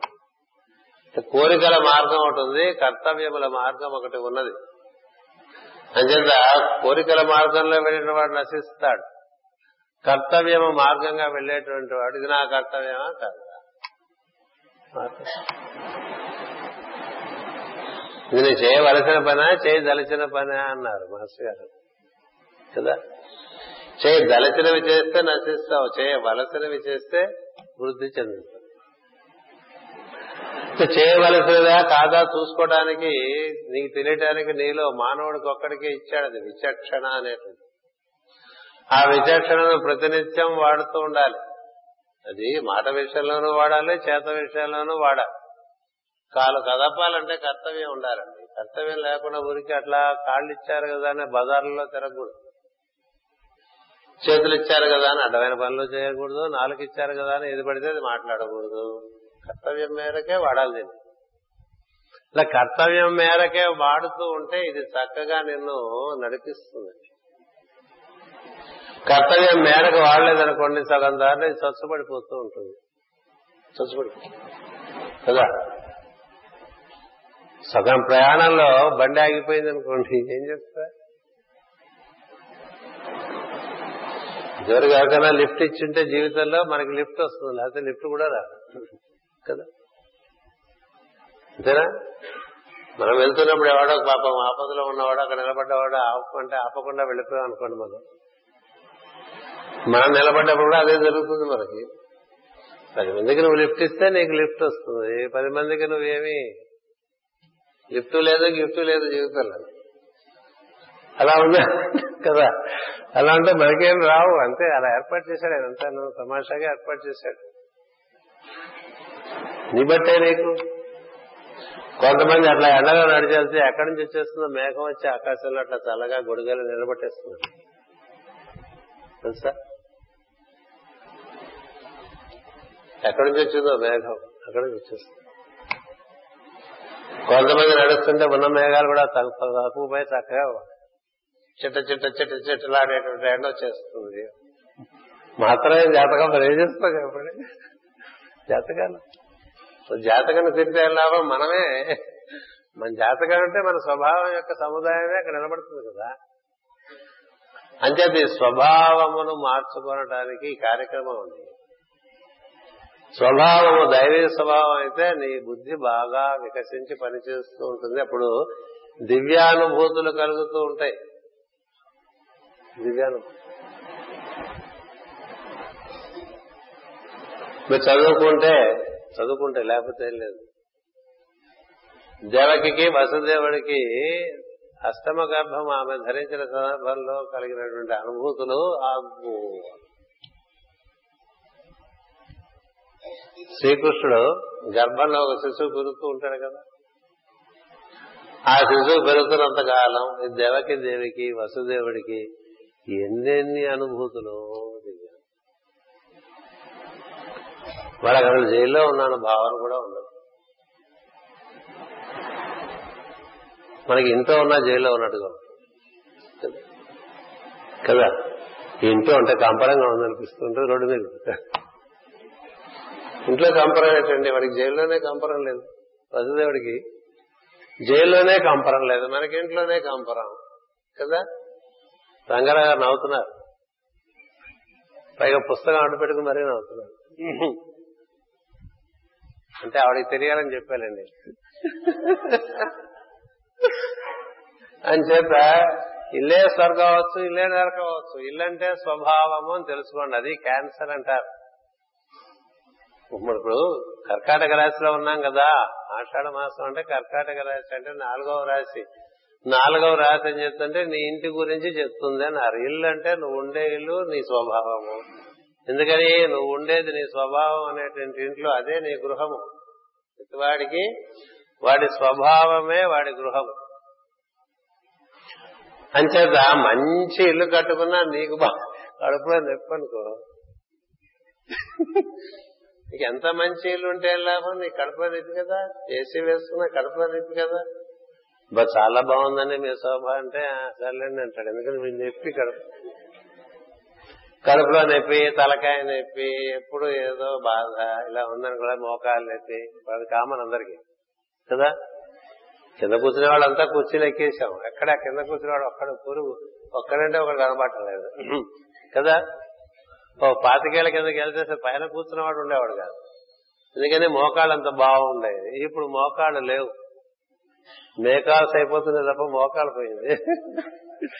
అని చెప్పి ఈ మోకాళ్ళు లేక ఇట్లా కుర్చీలు ఎక్కేసాం ఇంకా ముందు ముందు ఏం చూస్తాం మనకు తెలియదు. ఏం చేద్దంటే మన స్వభావం. మోకాలు వంగని స్వభావము. నడవలేని స్వభావము నడ్డి స్వభావము ఇట్లా ఏర్పాటు చేసుకుంటున్నాను. అంచేత మొదటిగా మనకి క్యాన్సర్ అంటే జ్యోతిష్యుడు ఏం చూస్తాడంటే ఫోర్త్ హౌస్ అని చూస్తాడు. నాలుగో ఇంట్లో ఏమున్నాయో చూస్తాడు. నాలుగో ఇంట్లో ఏమున్నాయండి శని ఉన్నాడు. బాగుంది. నాలుగో ఇంట్లో కుజుడు ఉన్నాడు. నాకు నాలుగో ఇంట్లో ఉన్నాయిలేండి అది క్యాన్సర్లో మార్స్ అండ్ శాటర్న్ ఉందనుకోండి అంటే స్వభావము చాలా ఇబ్బంది పెడుతుందిట మరి ఏం చేయాలి? శిక్షణ పుచ్చుకోవాలి. శిక్షణ పుచ్చుకోవాలి. దాన్ని స్వభీ దైవీ స్వభావంగా మార్చుకోవాలంటే ఏం చేయాలట శని ఇచ్చే శిక్షణ పుచ్చుకుంటూ కుజులు ఇచ్చేటువంటి సంకల్ప బలాన్ని అందుకుని దీక్షగా పనిచేసుకోవాలట కుజుడు దీక్షాబలమునిస్తాడు శని శని వాడు అంటే వాడు వదలడు కదా? అందుకని నీ దగ్గరికి వచ్చిన పని వదలకుండా చేస్తూ ఉంటేనే కంటిన్యూటీ ఇస్తాడు శని. శని ఇచ్చిన కంటిన్యూటీ అవ్వడే ఇవ్వలేడు బృహస్పతి కూడా ఇవ్వలేడు. అందుకని శనిలో ఆ గొప్పతనం అలా సాగుతూ ఉంటాడు. అని ముప్పై మూడేళ్ళు అయిందని ఇంకెన్నాళ్ళు చెప్తారండి అంటే ఎన్నాళ్ళైనా చెప్తాను ఎందుకంటే శని ఉన్నాడు నా దగ్గర. శని సాగదీస్తూ ఉంటాడు సాగిపోతూ ఉంటాం. కదా? శని ఇబ్బంది పెడతాడా? పెట్టడు. నీ బట్టి. కుదిరి ఇబ్బంది పెడతాడా? పెట్టడు. బలమిస్తాడు. దీక్షనిస్తాడు. ప్రతి వాళ్ళు దీక్ష పడతారు కదా? ఎందుకు దీక్ష పడతారో తెలుసా? ఏదో గ్రహచారంలో కుజుడు సరైన స్థానంలోకి వస్తే ఈ దీక్ష పుచ్చుకుందాం అనిపిస్తుంది. నలభై రోజులు అయిపోయినది ఇంకా చాలే అనిపిస్తుంది. ఎందుకంటే నలభై రోజుల్లో ఉంటాడు ఒక్కొక్కళ్ళు ఒక్కొక్క రాశిలో కుజుడు. అంచేత దీక్షనిచ్చేటువంటి వాడు కుజులని నిరంతరత్వం ఇచ్చేటువంటి వాడు శని అని తెలిసినప్పుడు మంచి విషయమునందు దీక్ష కనుక తీసుకున్నాం అనుకోండి మంచి విషయమునందు దీక్ష అందుకుని అంటే దాన్ని నిరంతరం నిర్వర్తించుకోవచ్చు అప్పుడు నీకు ఏం చేశారు? కుజుడు శని మంచి చేశారు. ఇతరులు ఎవరికి చేయనంత మంచి చేస్తాడు. ఎందుచేత వాళ్ళ దగ్గర ఆ స్వభావం ఉన్నది. అంటే మన స్వభావమే మన ఇల్లు. మన స్వభావం ఇంట్లో మనం ఉంటామండి అది మన అందుకే దాన్ని దేవాలయంగా కూడా చేసుకోవచ్చున్నారు కొంతమంది ఇళ్ళు కొంపలల్లే ఉంటాయి కొంప చేయాలని అంటూ ఉంటాడు కదా. ఇది కొంపగా ఉండొచ్చు ఇల్లుగా ఉండొచ్చు స్వగృహం అవ్వచ్చు దేవాలయం అవ్వచ్చు ఏదైనా కదా. బా మీ ఇంటికి వస్తే ఏదో దేవాలయంలోకి వచ్చినట్టుగా ఉందండి అనం. కదా. ఇల్లు దేవాలయం అంటే ఇంట్లోకి రాగానే ఒక సుగంధం పరిమళం. ఇంట్లో చక్కగా పువ్వులు అలంకరింపబడి ఉన్నాయనుకోండి. గాలి వెలుతురు బాగా వస్తూ ఉన్నాయనుకోండి. కాలు పెట్టంగానే ఆనందంగా ఉంటుంది. ఇది దేవాలయం అంటే. అందుకని కొబ్బరికాయ నీళ్ళతో కుళ్ళు కొమ్మ కొట్టేది కాదు దేవాలయం. కుళ్ళు చేరితే దేవాలయం ఎట్లా అవుతుందండి? చెప్పండి. అక్కడ ఏం కనిపించాలి? వెలుగు ఉండాలి సుగంధం ఉండాలి. ఎక్కడ సుగంధం ఉంటుందో ఎక్కడ వెలుగు ఉంటుందో ఎక్కడ చల్లని గాలి వీస్తూ ఉంటుందో అక్కడ జీవునికి ఒక వికాసం కలుగుతుంది అంటే నీ స్వభావం అలా అయినా ఉండొచ్చు మరొక రకంగా అయినా ఉండొచ్చు. ఈ కర్కాటక రాశి ఏం చెప్తుంటే make your house a lighthouse a lighted house అని. Make your house a lighted house అలాగే అనుకుంటారండి నా ఇంట ఎవరు కోఆపరేట్ చేయరండి నాకు అనుకోపోకండి మీ ఇల్లు అంటే నీ స్వభావం అని గుర్తుపెట్టు నీ స్వభావాన్ని నువ్వు దైవీ స్వభావంగా తయారు చేసుకో. నీ ఇంటిని ఒక వెలుగు ద్వీపంగా తయారు చేసుకో. Let your house be a lighted house and let light let let that light illumine all the surroundings వెలుగుకి సహజమైనటువంటి లక్షణం అదేంటి చుట్టుపక్కలంతా కాంతిస్తుంది కదా. ఒక్క బరువు చాలదండి. మూడు కాంతిస్తుంది. చుట్టుపక్కలంతా వెలిగిస్తుంది. తన కోసం తను వెలగటం అనేటువంటి స్వభావం లేదు వెలుగుకి. కదా? అదే మరి వెలుగు. తన కోసం తనేది లేదు కాబట్టే అది దీపం ఉన్నారు దాన్ని. అది పది మంది కోసం కదా. తను కాలిపోతూ మనకి వెలుగునిస్తుంది. అంతేగా? తను కాలిపోతూ అందరికీ వెలుగునిస్తుందండి. అందుకని మనకి పెద్ద మార్గదర్శకత్వం. నువ్వు కాలిపోయినా పర్వాలేదురా పది మంది కాంతి పంచరా పది మందికి వెలుగు పంచు పది మందికి శ్రేయస్సు పంచు. ఇది మార్గం. అంచేత ఆ విధంగా నీ జీవితం చక్కగా వెలుగు మార్గంలోకి ప్రవేశించి నీ స్వభావం అంతా వెలుగుగా చేసుకోవడం కోసం ఈ గురు అని ఒక నోడల్ పాయింట్గా పెట్టారు. సంవత్సరాలు అంటే రాబోయే తొమ్మిది నెలలు ఇంకా ఉంటుంది మనకి. ఎందుకని? చైత్రము వైశాఖము జ్యేష్టం అయిపోయినాయి. ఇప్పుడు ఆషాఢంలో ఉన్నాం. ఇకపోతే ఈ ఆషాఢం అయిపోతే ఇంక ఎనిమిది నెలలు ఉంటాయి. ఈ ఎనిమిది నెలల్లో నువ్వు జీవితం వెలుగుదారుల్లో నడుస్తావు. దరిద్రపు దారుల్లో నడుస్తావు అని చెప్పడానికి గురువు వస్తాటండి గురు మనలో పునర్వస నక్షత్రం ద్వారా మనలో మళ్ళీ దైవీ ప్రజ్ఞ ప్రవేశిస్తుందట. పునర్వసు అంటే ఏంటంటే మళ్ళీ వసించడానికి వచ్చేది పునర్వసు. పునర్వసు రాము నక్షత్రం మనకే సంబంధం లేదు ఒకటి ప్రతి సంవత్సరము సూర్యుడు పునర్వసులో ప్రవేశించడం అనేది జరుగుతుంది. పునర్వసు మూడు పాదాలు జ్యేష్ఠ మాసంలోనూ ఒక పాదం ఆషాఢ మాసంలోనూ. అంటే ఏమైంది? నీ ఆషాఢ మాసం అంటే నీ హృదయ ప్రజ్ఞ క్యాన్సర్ అంటారు. ఈ నాలుగవ పాదంలో పునర్వసు నక్షత్రంలో భగవత్ స్పర్శ నీ హృదయంలో లభించే అవకాశం. అలా అవకాశం ఏర్పడాలని నువ్వు సద్వినియోగం చేసుకోవాలి. అందుకని ఆషాఢ మాసం రాగానే ప్రార్థనలో బాగా ప్రవేశించాలి. హృదయమునందు దైవము ప్రవేశిస్తున్నాడు. ఇది దాని అర్థం. హృదయం ముందు దైవం ప్రవేశిస్తున్నాడంటే మన డ్రాయింగ్ రూమ్లోకి వస్తున్నట్టు లెక్క. మనం ఎవరన్నా చాలా ముఖ్యమైన వ్యక్తి వస్తున్నట్టు అంటే ఎక్కడ రిసీవ్ చేసుకుంటామండి? డ్రాయింగ్ రూమ్ అంతా శుభ్రంగా దుమ్ము దులిపి సోఫాలన్నీ ఇప్పుడు దుమ్ము పట్టే ఉంటాయి కదా. ఎవరన్నా వస్తున్నారంటేనే దులపాలి కదా. అది దులిపేసి కాస్త అక్కడ ఎక్కడ పువ్వులు పెట్టి అగ్రత్తులు పెట్టి ఏవో దీపాలు వెలిగించి చేస్తావా దేవా? గురుగారు ఇంటికి వస్తున్నారంటే బోర్డు చేస్తూ ఉంటారు. శబ్దం ఉండేవాళ్ళు. ఆ వస్తే వచ్చాడు అనుక అనేవాళ్ళు ఉంటారు. ఆ వస్తే వచ్చాడు ఆయనకి ఇవన్నీ ఆయనకి ఇవన్నీ అక్కర్లేదు కదా. ఆయనకి అక్కర్లే నీకు కావాలి. వచ్చాయనకి అన్ని ఒకటే. నీకు కావాలి. అంచేత కొంతమంది అక్కడి నుంచే దీపాలు పెట్టుకుంటూ వచ్చేస్తారు కదా. అంచేత అట్లా నువ్వు సంసిద్ధుడవై మళ్ళీ వసించడానికి సంవత్సర పురుషుడు నీలో ప్రవేశించే సమయాన్ని పునర్వసు అన్నారు. ఆయన నువ్వు చక్కగా అందుకోగలిగితే నీ డ్రాయింగ్ రూమ్ అనేటువంటి హృదయంలోకి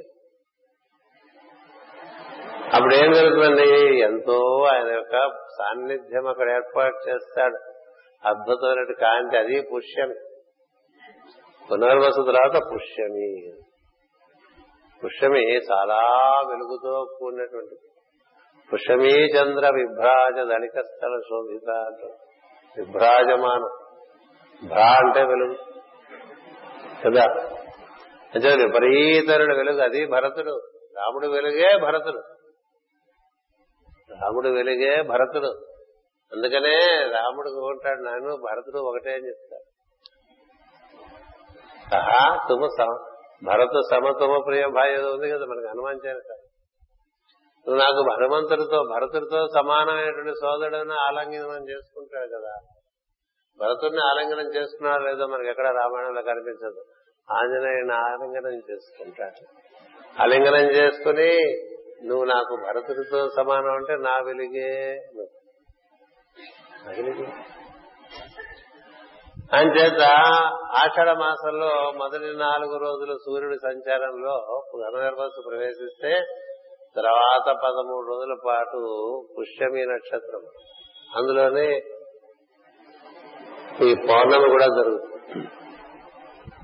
అంచేత ఏం జరుగుతుంది మనకి? మొదటి పక్షం చాలా మంచి విషయం. సంవత్సరం ఆషాఢ మాసంలో one more time again and again again and again ప్రతి సంవత్సరము ఆ విధంగా సంవత్సర పురుషుడు రూపంలో యజ్ఞ పురుషుడు మనలో ప్రవేశిస్తూ ఉంటాడు.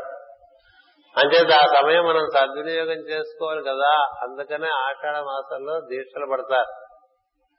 ఇక్కడ నుంచి నాలుగు నెలలు దీక్ష పట్టే వాళ్ళు ఉంటారు? చతుర్మాస దీక్ష అంటూ ఉంటారు. ఒక ఋతువు అంటే రెండు నెలల దీక్ష పట్టే వాళ్ళు ఉంటారు. నెల రోజులు దీక్ష పట్టే వాళ్ళు ఉంటారు. పదిహేను రోజులు దీక్ష పట్టే వాళ్ళు ఉంటారు దీక్ష. ఏం చేత స్వభావమునందు మార్పు చెందడం కోసం చేసే ప్రయత్నం ఆ విధంగా మనం లోపలికి సద్గురువు రూపంలో దైవం ప్రవేశిస్తారు కాబట్టి హృదయంలోకి ఆయన లోపల ఏర్పాటు చేసుకుని ఆయన చెప్పినటువంటి విషయములు ఆచరించడానికి మళ్ళీ పునరుద్యుక్తులం అవుతాం.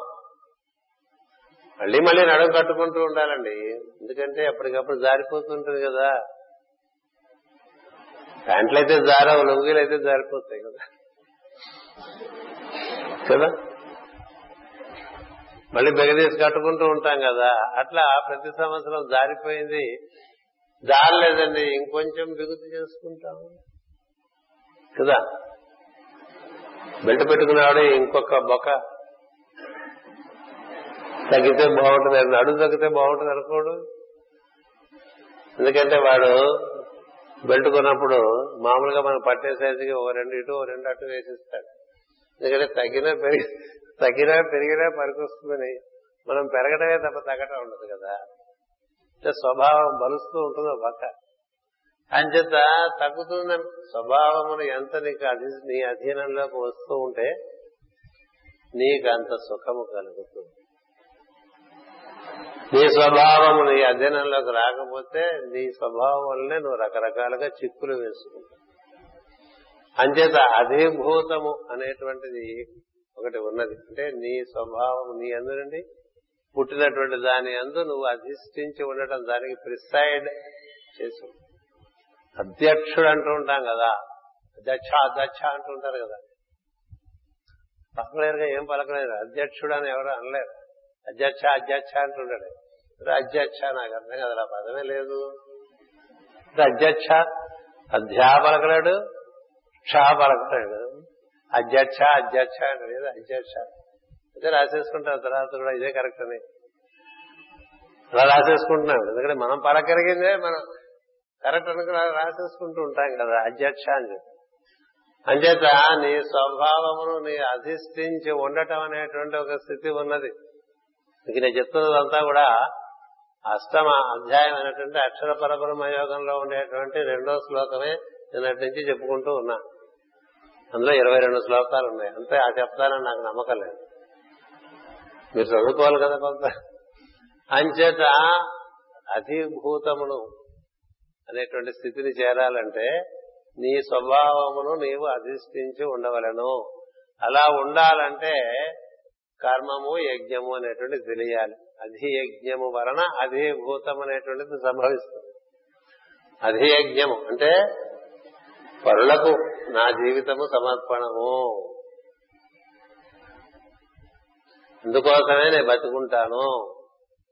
అది లేకపోతే నాకు ఈ శ్వాస అక్కర్లేదు ఈ శరీరం అక్కర్లేదు అనుకునేటువంటి వాడు ధీరుడు అండి వాడు నిరపేక్షుడు అన్నారు కదా ధీరుడు నిరపేక్షుడు పద్యం ఉంది భాగవతం. పద్యాలకి వెళ్ళిన బోర్డు ఉన్నాయి. అంచేత తన కోసం అపేక్షించటేమి అందరి కోసం అపేక్షిస్తుంది. అది ఆపేక్ష.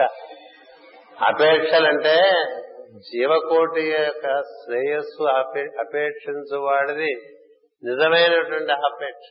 అంతేగాని నేను నా పిల్లలు నా భార్య నా వారు మన మనకెంతసేపు మనవాడేనా అని అడుగుతుంటాం కదా.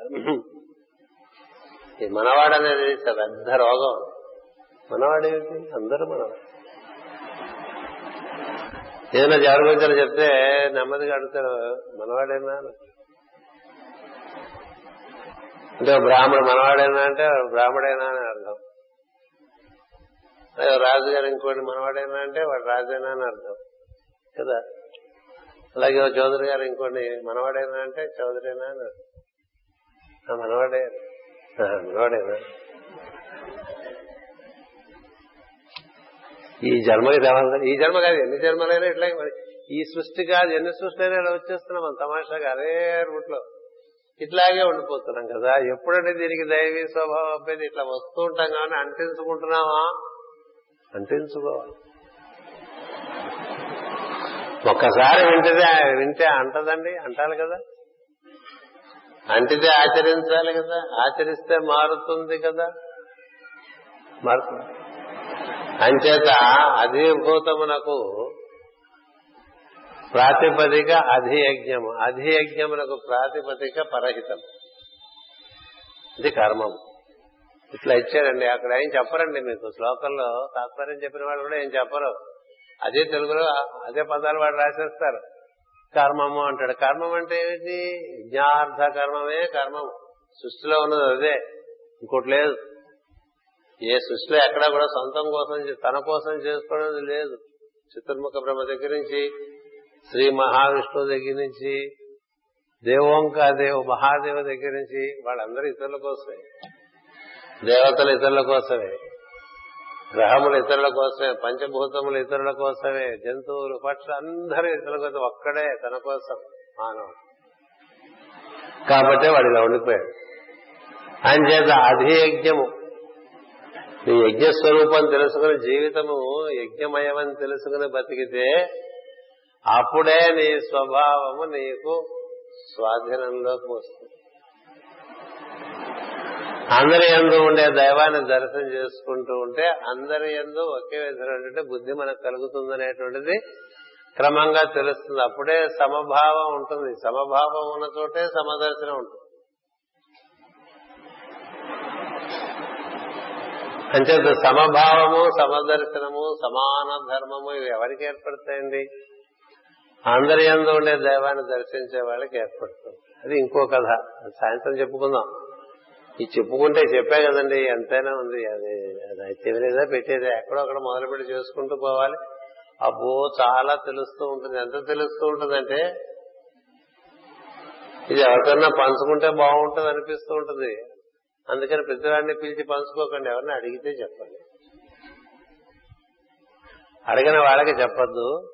అడిగిన వాడికి చెప్పకుండా ఉండక కదా? అడిగారు కదా అని అదే పనిగా చెప్పుకుంటూ వెళ్ళిపోక. కదా? ఎనిమిది ముప్పై ఐదు అయింది మరి. అంచేత ఇంకా ఆపాలి కదా. సాయంత్రం చెప్పుకుందాం. అనంతమైనటువంటి విషయం ఎంత చెప్పుకుంటే అవుతుంది? ఇప్పుడు మీకు అదే ముహూర్తం అనేటువంటిది ఇంక మీరు మర్చిపోవడానికి వీల్లేదండి. ఏటి భూతం? పుట్టినది. భూతము అంటే పుట్టినది. ఏం పుట్టింది? నువ్వు పుట్టినవాడు కాదు ఎప్పుడు ఉండేవాడివే? నీకోటి పుట్టింది తెగులు. కదా? నీకు పుట్టిందాన్ని నువ్వు సవ్యం చేసుకోవాలి. అది సవ్యం చేసుకుంటే నీకు పనికి వస్తుంది. అట్లా ఎక్కడన్నా రాసి ఎవరన్నా చూపిస్తే నాకు ఇవ్వండి చూస్తాను. ఇట్లా చెప్పరు అది చెప్పాలంటే పరమ గురువులే. కృష్ణుడు చెప్పిన భగవద్గీత అంటాడు మరే నేను చెప్పింది ఎవరు చెప్పుకోవట్లేదు రాని కదా? అంచేత అధిభూతము తర్వాత అధిదైవం. అధిభూతముకి అధియజ్ఞము తోడుగా ఉండాలి. అధిభూతం అంటే ఏమిటి? నేను చెప్పాను మీకు ఏం చెప్పాను? అడిగాడు అర్జునుడు కర్మం అంటే ఏమిటి? యజ్ఞం అంటే ఏమిటి? అధిభూతం అంటే ఏమిటి? అధియజ్ఞం అంటే ఏమిటి? అధిదైవం అంటే ఏమిటి? ఆధ్యాత్మికత అంటే ఏమిటి? బ్రహ్మం అంటే ఏమిటి? ఇవి కదా నిన్న మొదలుపెట్టాను సాయంత్రం. ఏం తెలుసు మనకి? ఏదో తెలిసినట్టుగా భావిస్తుంటాం కదా. ఇప్పుడు ఇందులో మనకి ఏం చెప్పాం ఇప్పుడు? కర్మం అంటే ఏంటి? పరహిత కర్మమే కర్మం. అది ఏ యజ్ఞం? అదే భగవద్గీతలో కృష్ణుడు చెప్పాడు. దాన్ని నీ జీవితంలో నింపుకుంటే నీకు క్రమంగా అధిభూత స్థితి వస్తుంది. అధిభూత అధిభూత స్థితి వచ్చినప్పుడు నెక్స్ట్ స్టెప్ అధిదైవం. అటుపైన ఆధ్యాత్మికము అటుపైన బ్రహ్మము. ఇది సోపానం సో ఈ సోపాన క్రమంలో జీవుడు పరిణామం చెందితే క్రమంగా ఒక బ్రహ్మర్షి అయిపోవచ్చు. అలా అయిపోతే ఇంకా వాడికి సృష్టి కిందకెళ్ళినా పైకెళ్ళినా ఏం జరుగుతున్నా వాడు దాన్ని తను తాను బ్రహ్మమునందే ఉండి సమస్తమును దర్శిస్తూ తన వంతు కర్తవ్యాన్ని నిర్వర్తిస్తూ అప్రమత్తంగా ఎప్పుడు మా మా బ్రహ్మ నిరాకరోతు అనిరాకరణమస్తు అనిరాకరణమస్తు అనే స్థితిలో ఉండిపోతాడు స్వస్తి ప్రజాభ్య పరిపాలయంతాం. న్యాయేన మార్గేణ మహిమహేషా గోబ్రాహ్మణేభ్య శుభమస్తు నిత్యం లోకా సమస్త సుఖినో భవంతు. లోకా సమస్త సుఖినో భవంతు. లోకా సమస్త సుఖినో భవంతు. ఓం శాంతి శాంతి శాంతి.